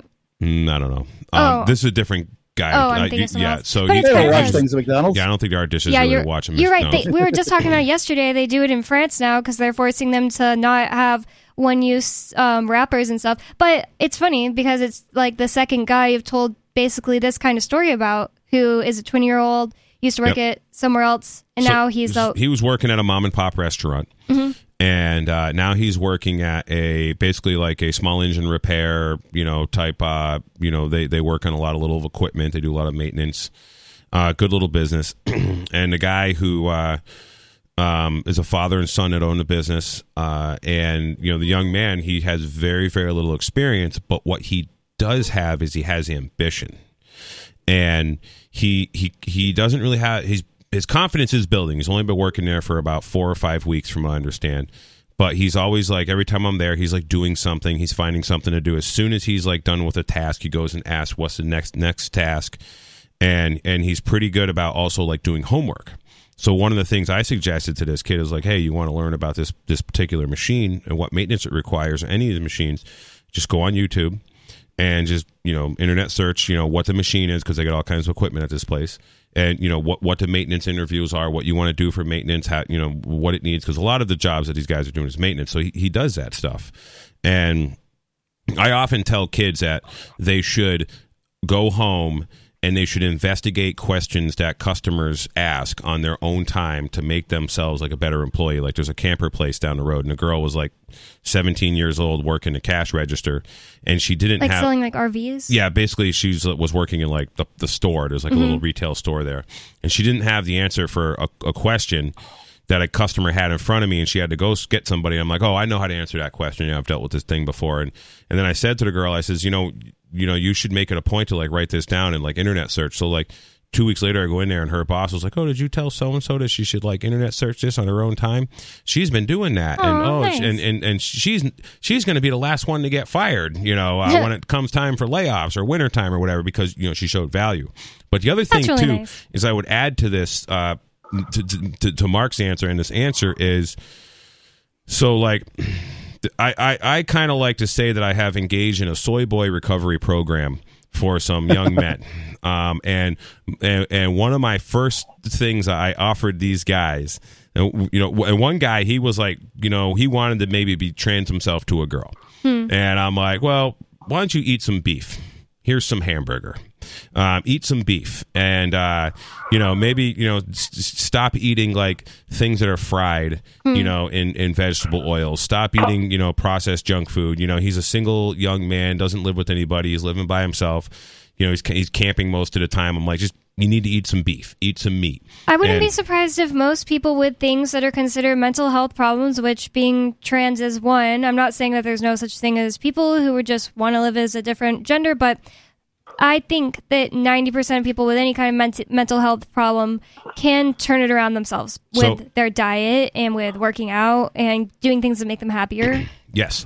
So anyways, like just, and, and I was like, just eat beef. You don't have to eat anything else. Just eat some beef for like several days. And beef is like the and, best animal. And, and like, you know, um, you know, just like whole fruits and vegetables, but like none of this processed stuff, you know, because he's basically, you know, like going to a convenience store and getting, you know, breakfast, lunch, and dinner every day. And uh, so, so, the, and the other thing too is what, what I really, really like, especially for like teenagers, is like you don't have, like if you're living at home with your parents, you should be like, building skills and honing those skills. And I, I really like apprenticeship programs. Like, if you just show up to, like, a farm and you'll be like, hey, listen, I need a job. And the guy's like, well, you you, get, you don't have any experience. I don't want to hire you. And you'll be like, listen, I will just, like, work for free for a week. You don't even have to pay me. Because, like, when you show up at and you don't know how to do the job and you have no experience, you're now a distraction to the guy and and a potential liability. Um, so, so if you're like, oh, I'll just do this for free, well, he, he, here's a pitchfork. Here's a shovel. Go shovel that manure over there. Like, there's always those, go stack that hay. I mean, there's a lot of low-skilled jobs that can sort of be like, you know, done. Also, when you're, you've got to speak the language of the person who's trying, that you're trying to get hired by. So if you're talking about a small business person, in many cases, they're the kind of person that went to work at fifteen or sixteen years old, and they fancy themselves that they would have offered their services for free, that they really wanted to, um, you know, be one of these, uh, you know, these, these hardworking young people. Whether it's true or not, they imagine it's true. I certainly do. And, um, you know, when you start saying things like that to them, there's no way that they're going to be able to say no. Yeah, that that's very true. Uh, like, there's a local huge tree company in town. I think they're called A W Brown.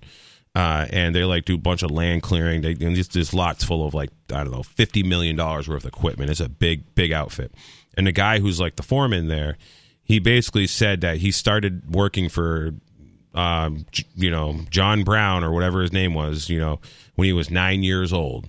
Now, he's like, we'd all go to jail if we let a nine-year-old work with us today. But he was nine years old, and he's out there with, you know, real-life lumberjacks, being a lumberjack. Mm-hmm. And, and, and his job was, like, you know, you know, shoveling the mud off the tracks of the machine at the end of the day so it wouldn't freeze to the ground. And, like, you know, checking the oil and just washing windows and, you know, just making sure whatever that, they could give him to do, right? And and, and there's always a, it's just kind of like being on a fire department. Like, if you're a volunteer firefighter, I was hanging out at the fire department with my uncle when I was fourteen years old. I technically couldn't be on the fire department, but I could be at the fire station rolling up hose, you know, cleaning things up, helping yep. guys put gear away. And it's just, like my sister's know. boyfriend that's staying here right now. He said that his uh, great grandpa that um, he lived with would just send him to go hang out with the boys at the golf club that do the following them around and what the lackeys, you know, the caddies, the caddies. There we go. Uh, wrong word. So he would send him and, and say, "Hey, caddies, watch my great grandson." And then he basically got not really work experience, but, you know, interest in work. Um, what are you trying to say, Dodger? Turned you back up. You're breathing yeah, kind of in the mic that. there. Oh, yeah, oh, I, oh. But I'm so sorry. Uh, you and all that breathing. At, at either rate, no. Uh, I, that, I'm just uh, kind of hoping to share my my experience uh, with other listeners. Uh, I mean, if it started out uh, just with a paper route at the age of ten. And I built that and uh, rich friends that were, I say rich friends, uh, friends that came from uh, wealthy households. I I came from uh, very low class. We were probably the poorest people in, in our neighborhood, but they learned a good work ethic at a very young age because my mom said, all right, I'll, uh, I'll feed you. I'll put clothes on your back. And I'll put a roof over your head. That's about all I can do for you. And if I wanted anything else, and so I, I guess I developed a good work ethic from a very young age. And that work started, ethic is, in my to my mind, that work ethic is the number one thing that I would be looking for from any employee. Um, the next thing I'd be looking for is initiative. Uh, Jay was talking about it here when he was saying something to the effect of, you know, go home and figure out the top ten questions that customers ask, research it, and have an answer. Um, you know, just to be the kind of person that solves problems, attempts to solve problems, and And, you know, if there's if there's trash on the ground, pick it up. You know, you don't wait for your boss to tell you to do everything. Yeah, I every time I go places with my kids and there's trash on the ground, we, we just pick up trash. Sure. Um, like at Pork Fest, uh, up at the kid playground, there was like no trash cans up there.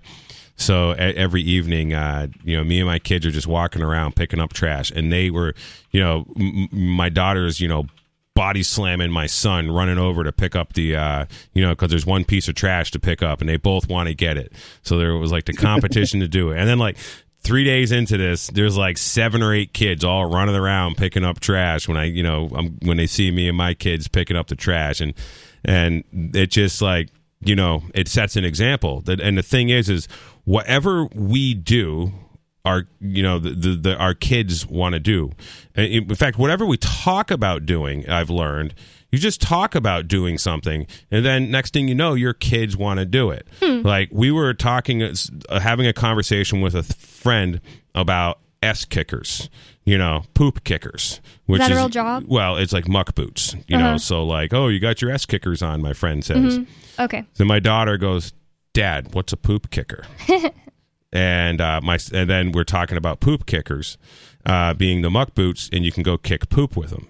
And then my son goes, I want to go kick poop. Can we go out in a pig pen and kick poop? So we just walked around and kicked poop in the pig pen together. And one of the things we do is we kick the pig poop and the cow poop because we want to look in it and see what's in there for seed. So as we're kicking the poop around, we're seeing that there's a bunch of whole corn in the cow in the cow poop hmm. because I, I didn't have any ground corn and I'm feeding them a little bit of whole corn, which they're basically not really digesting. So that's why it's important to ground, grind your corn. And then my kids are like, oh, that's corn. Can I eat that corn? I'm like, no, you no. don't want to eat that corn. and um But what happens is we let the chickens out there, and the chickens go clean all that corn up. But then we also have we so we feed some barley that's um, sprouted, but it's whole, and there's a little bit of that in the poop. And then right now we got a bunch of what's called crushed barley. So it's it's, it's whole barley that they crush, and we get it in a bag crushed. And there's none of that in the poop because it's already crushed, and the the animals totally digest it, the pigs and the cows. Um, my and, friend who has a seven-year-old. One day she had a seven-year-old girl-sized bra, and she was like, where did you get this? And apparently one of her friend's mom gave it to her, which is a whole other story. Like, that's kind of like something you shouldn't do without asking somebody's mom, a seven-year-old. And um, anyways, she was telling her, like, where'd you get this? She told her where she got it, and then she's like, my back pain went away when I started wearing my bra. She was, like, copying all the stuff that she's heard her mom say. Yep. And that's just, like, first of all, I mean, it's messed up to give a seven-year-old a bra without asking the mom. That's crazy. So she was kind of mad about that. But also she was like, shut up. That's not true. It, uh, bras are dangerous. She just um, wanted to do what her mom was doing. Right. Uh, bras are dangerous. Uh, there is definitely a massive link between chronic bra wearing and breast cancer because mm. it... cuts off the, um, it doesn't allow the, uh, the the nodes. So there's lymph nodes in your armpit mm-hmm. that the toxins from your breasts move their move through the lymph nodes or move to the lymph nodes into your armpit. And then the reason you have hair in your armpit is because so you can sweat out toxins so you can your body can detoxify. And, you know, I think that I figured something out just now because I always think that some um like fat ladies have ugly armpits and and I just realized why. It's because like they wear the bra, the bra makes this little pushed up part right around their armpits yep. and then it's just collecting toxins and then later when they get older their armpits look way worse. But also skinny ladies that work out too much have weird cracked looking armpits. But we also have a caller on the line. To, oh, sorry, David from New Mexico. I just pressed drop, but I did not mean to drop David from New Mexico. Um, I just clicked the wrong button. So, David, if you're listening, you can call back. And I'm sorry about that. So, so the armpit thing real quick. I've done it too, Bonnie. uh, the armpit thing, if you uh, basically look in the mirror and you hold your arm up and you look at your armpit and it's bulging, mm. that is, it, it is not, um, it is because that is a swollen lymph node. And it is not detoxifying. So one of the things Whoa. that blocks up your, your lymph nodes in your armpits is when people put on like certain types of deodorant and antiperspirants. So there's like um, some kind of uh, antiperspirant or deodorant that I guess antiperspirant is what it is. So it sort of like plugs up your pores so you don't sweat. Yeah, like it's I, a, um, aluminum in it. Yeah, so aluminum's like chromium. It happens to be like that ingredient, which is like very toxic, and you know it collects in your brain and it collects in your in your mammary glands. And it's, it starts causing issues like breast cancer and Alzheimer's and stuff like that. I totally believe that because fat cells, they collect um, toxins. And and your um so your pit should look like a pit, um, not a bump, uh, like you were saying.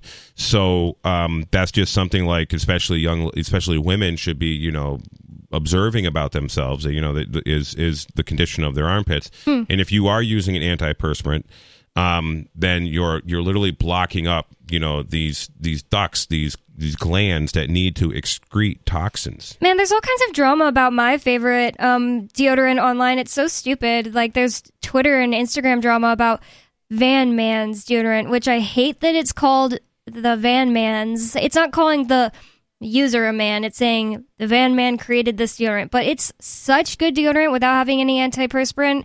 It is amazing. It has like charcoal and um, coconut oil. I, I don't know. It doesn't matter. But um, I hate that there's all kinds of stupid drama around it just because I'm like, I don't want this to go away. It, it's just that they're like, oh, you can buy beef tallow for way cheaper on Amazon, but he claims he uses better beef tallow, whatever. And and I just think that's so stupid. My sister, I, I was tra- trying to tell her about it, uh, my deodorant, because you saw deodorant in my bathroom with aluminum in it, and yep. I, it was not mine. Well, I figured out it was my sister's, but she doesn't really listen to me about anything like health related, so I don't think she's going to change it, because lots of people are just like, I can't not have antiperspirant or else I'll sweat. And I used to feel the same way. Like a couple of years ago. You need to sweat. It's very but, important. Well, I found out that if I work out, I don't excessively sweat. So if I'm working out, I sweat, and then I'm not sweating through the day just from like driving or doing nothing, you know? Like, that's why I used to think I needed an antiperspirant, because I'd just like be sitting there and I'd sweat. But if you work out, you just get rid of that, I think. And and if your your body is sweating for a reason, there's two reasons to sweat. To to um basically get get rid of toxins, and also it's a refrigeration effect to cool you down. But it's very important to sweat. It, it, it it's very healthy uh, for us. There's this uh, YouTube doctor. Her name is Rhonda Patrick, I think is her name. I could have that wrong, but if you check her out, um, she's been part of some of this research I've been doing, sort of in my, you know, for my Investing in Our Posterity um, lecture series. Uh, you know, about health and stuff. And she talks about vigorous, intermittent um, exercise, like working as hard as you sprints? can. Uh, sprints could be uh, vigorous, intermittent exercise, um, climbing trees, uh, logging, shoveling I manure. Idea. I hate all this ideas. Uh, but it's These just ideas. work really, really hard for like four minutes. Jump roping worked for, okay, and, four minutes. Yeah, all right, that's And fine. then, yeah, vigorous, intermittent, and then take like four minutes off and just like kind of be easy. So like, stacking hay is like one of these things. Like, you can stack hay like an animal for four or five minutes, work really hard, and then you can just take it easy and, and it really helps pace it, yourself. Helps you with sweating. Well, what it does is there's a lot of studies that show that it, it does all kinds of things like brain benefits. It gets like um, like the um, lactic acid that your muscles produce when you work them really hard. When that gets pe- into the uh, brain, it does like a lot of positive benefits. You know, to like brain activity and brain function. Um, I, w- I would suggest jump roping because it also makes your sure, lymph I, move. Well, I would suggest like things that need to happen anyways, like stacking the hay oh, wor- and, and working, splitting yeah. the firewood, and you know, um, you know, hiking through the wo- like, you know, if you you know, hiking through the woods, doing stuff like snowshoeing, for example. You but know, that's I do like a really get good this workout. Caller on. It looks like we have a caller. Um, I probably pressed the wrong button. Um, unscreened caller, what's on your mind? Because we have a few minutes left. Hello, hello. My name's Mark. I'm from Pennsylvania. What's on your I mind, Mark? Listening- I was listening earlier when when Jay was talking about his girls milking cows. I heard love and respect, and and that really moved me because, you know, I just I'm not proud of this. I just want to say this to frame my statement. I'm a cranky old man, and you know, I you know I'm I'm glad I got that.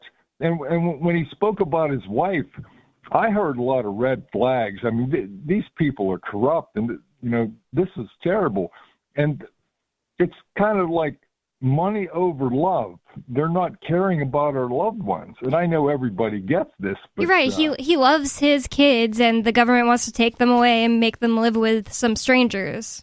Well, they they, they didn't get that far. They just wanted to interview him. But, you know, that, you know, ultimately leads to that stuff because mm-hmm. the, the federal government gives a, a, a large financial incentive to, you know, the state of New Hampshire to take children away, to put them in foster care, to do these kind of things. But yes, I absolutely love my kids.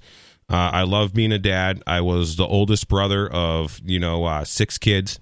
Um, and I, I really enjoyed um, raising my younger brothers, teaching them how to, uh, you know, teaching them how to work. Uh, you know, my, my brother Christopher was uh, I was twelve when he was born, and uh, his girlfriend, now he's thirty and his or thirty something, and his girlfriend says, "Yep, that boy gets a, gets his dopamine hits from going to the farm and working hard," and mm. and that's what, you know, what he was doing when he was a little kid. So yeah. Oh, I. It looks like I um, don't have Mark anymore, but there is another anonymous caller on. What's on your mind on screen, caller? Hey, um, I love all the uh, the ideas for how to work out and all of that. Um, I actually uh, uh, occasionally I walk around for exercise, and a lot of times I find myself picking up uh, garbage. Um, it's a really good idea. Oh, that's but, a great um, idea! Like cut. Killing two birds with one stone, but you have something. I bring like a little bag. Seconds. Yeah, right. I just wanted to give a little follow up with the legal advice that I got. I got my ticket. Um, I think you're gonna have to call back tomorrow. I'm sorry. It's Free Talk Live, and we're on seven to ten Eastern time every night. You can find us, and you can call in at any time, but just don't do it right at the end. Peace. If you want to move to the free state and you're looking for some real estate, well, I know a guy who's really great.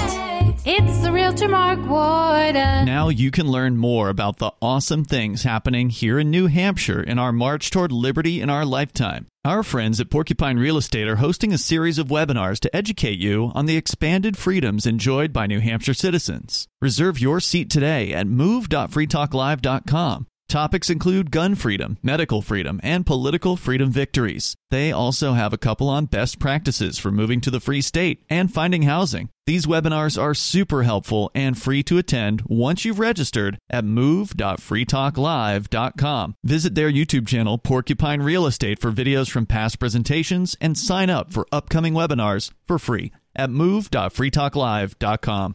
porcupine real estate dot com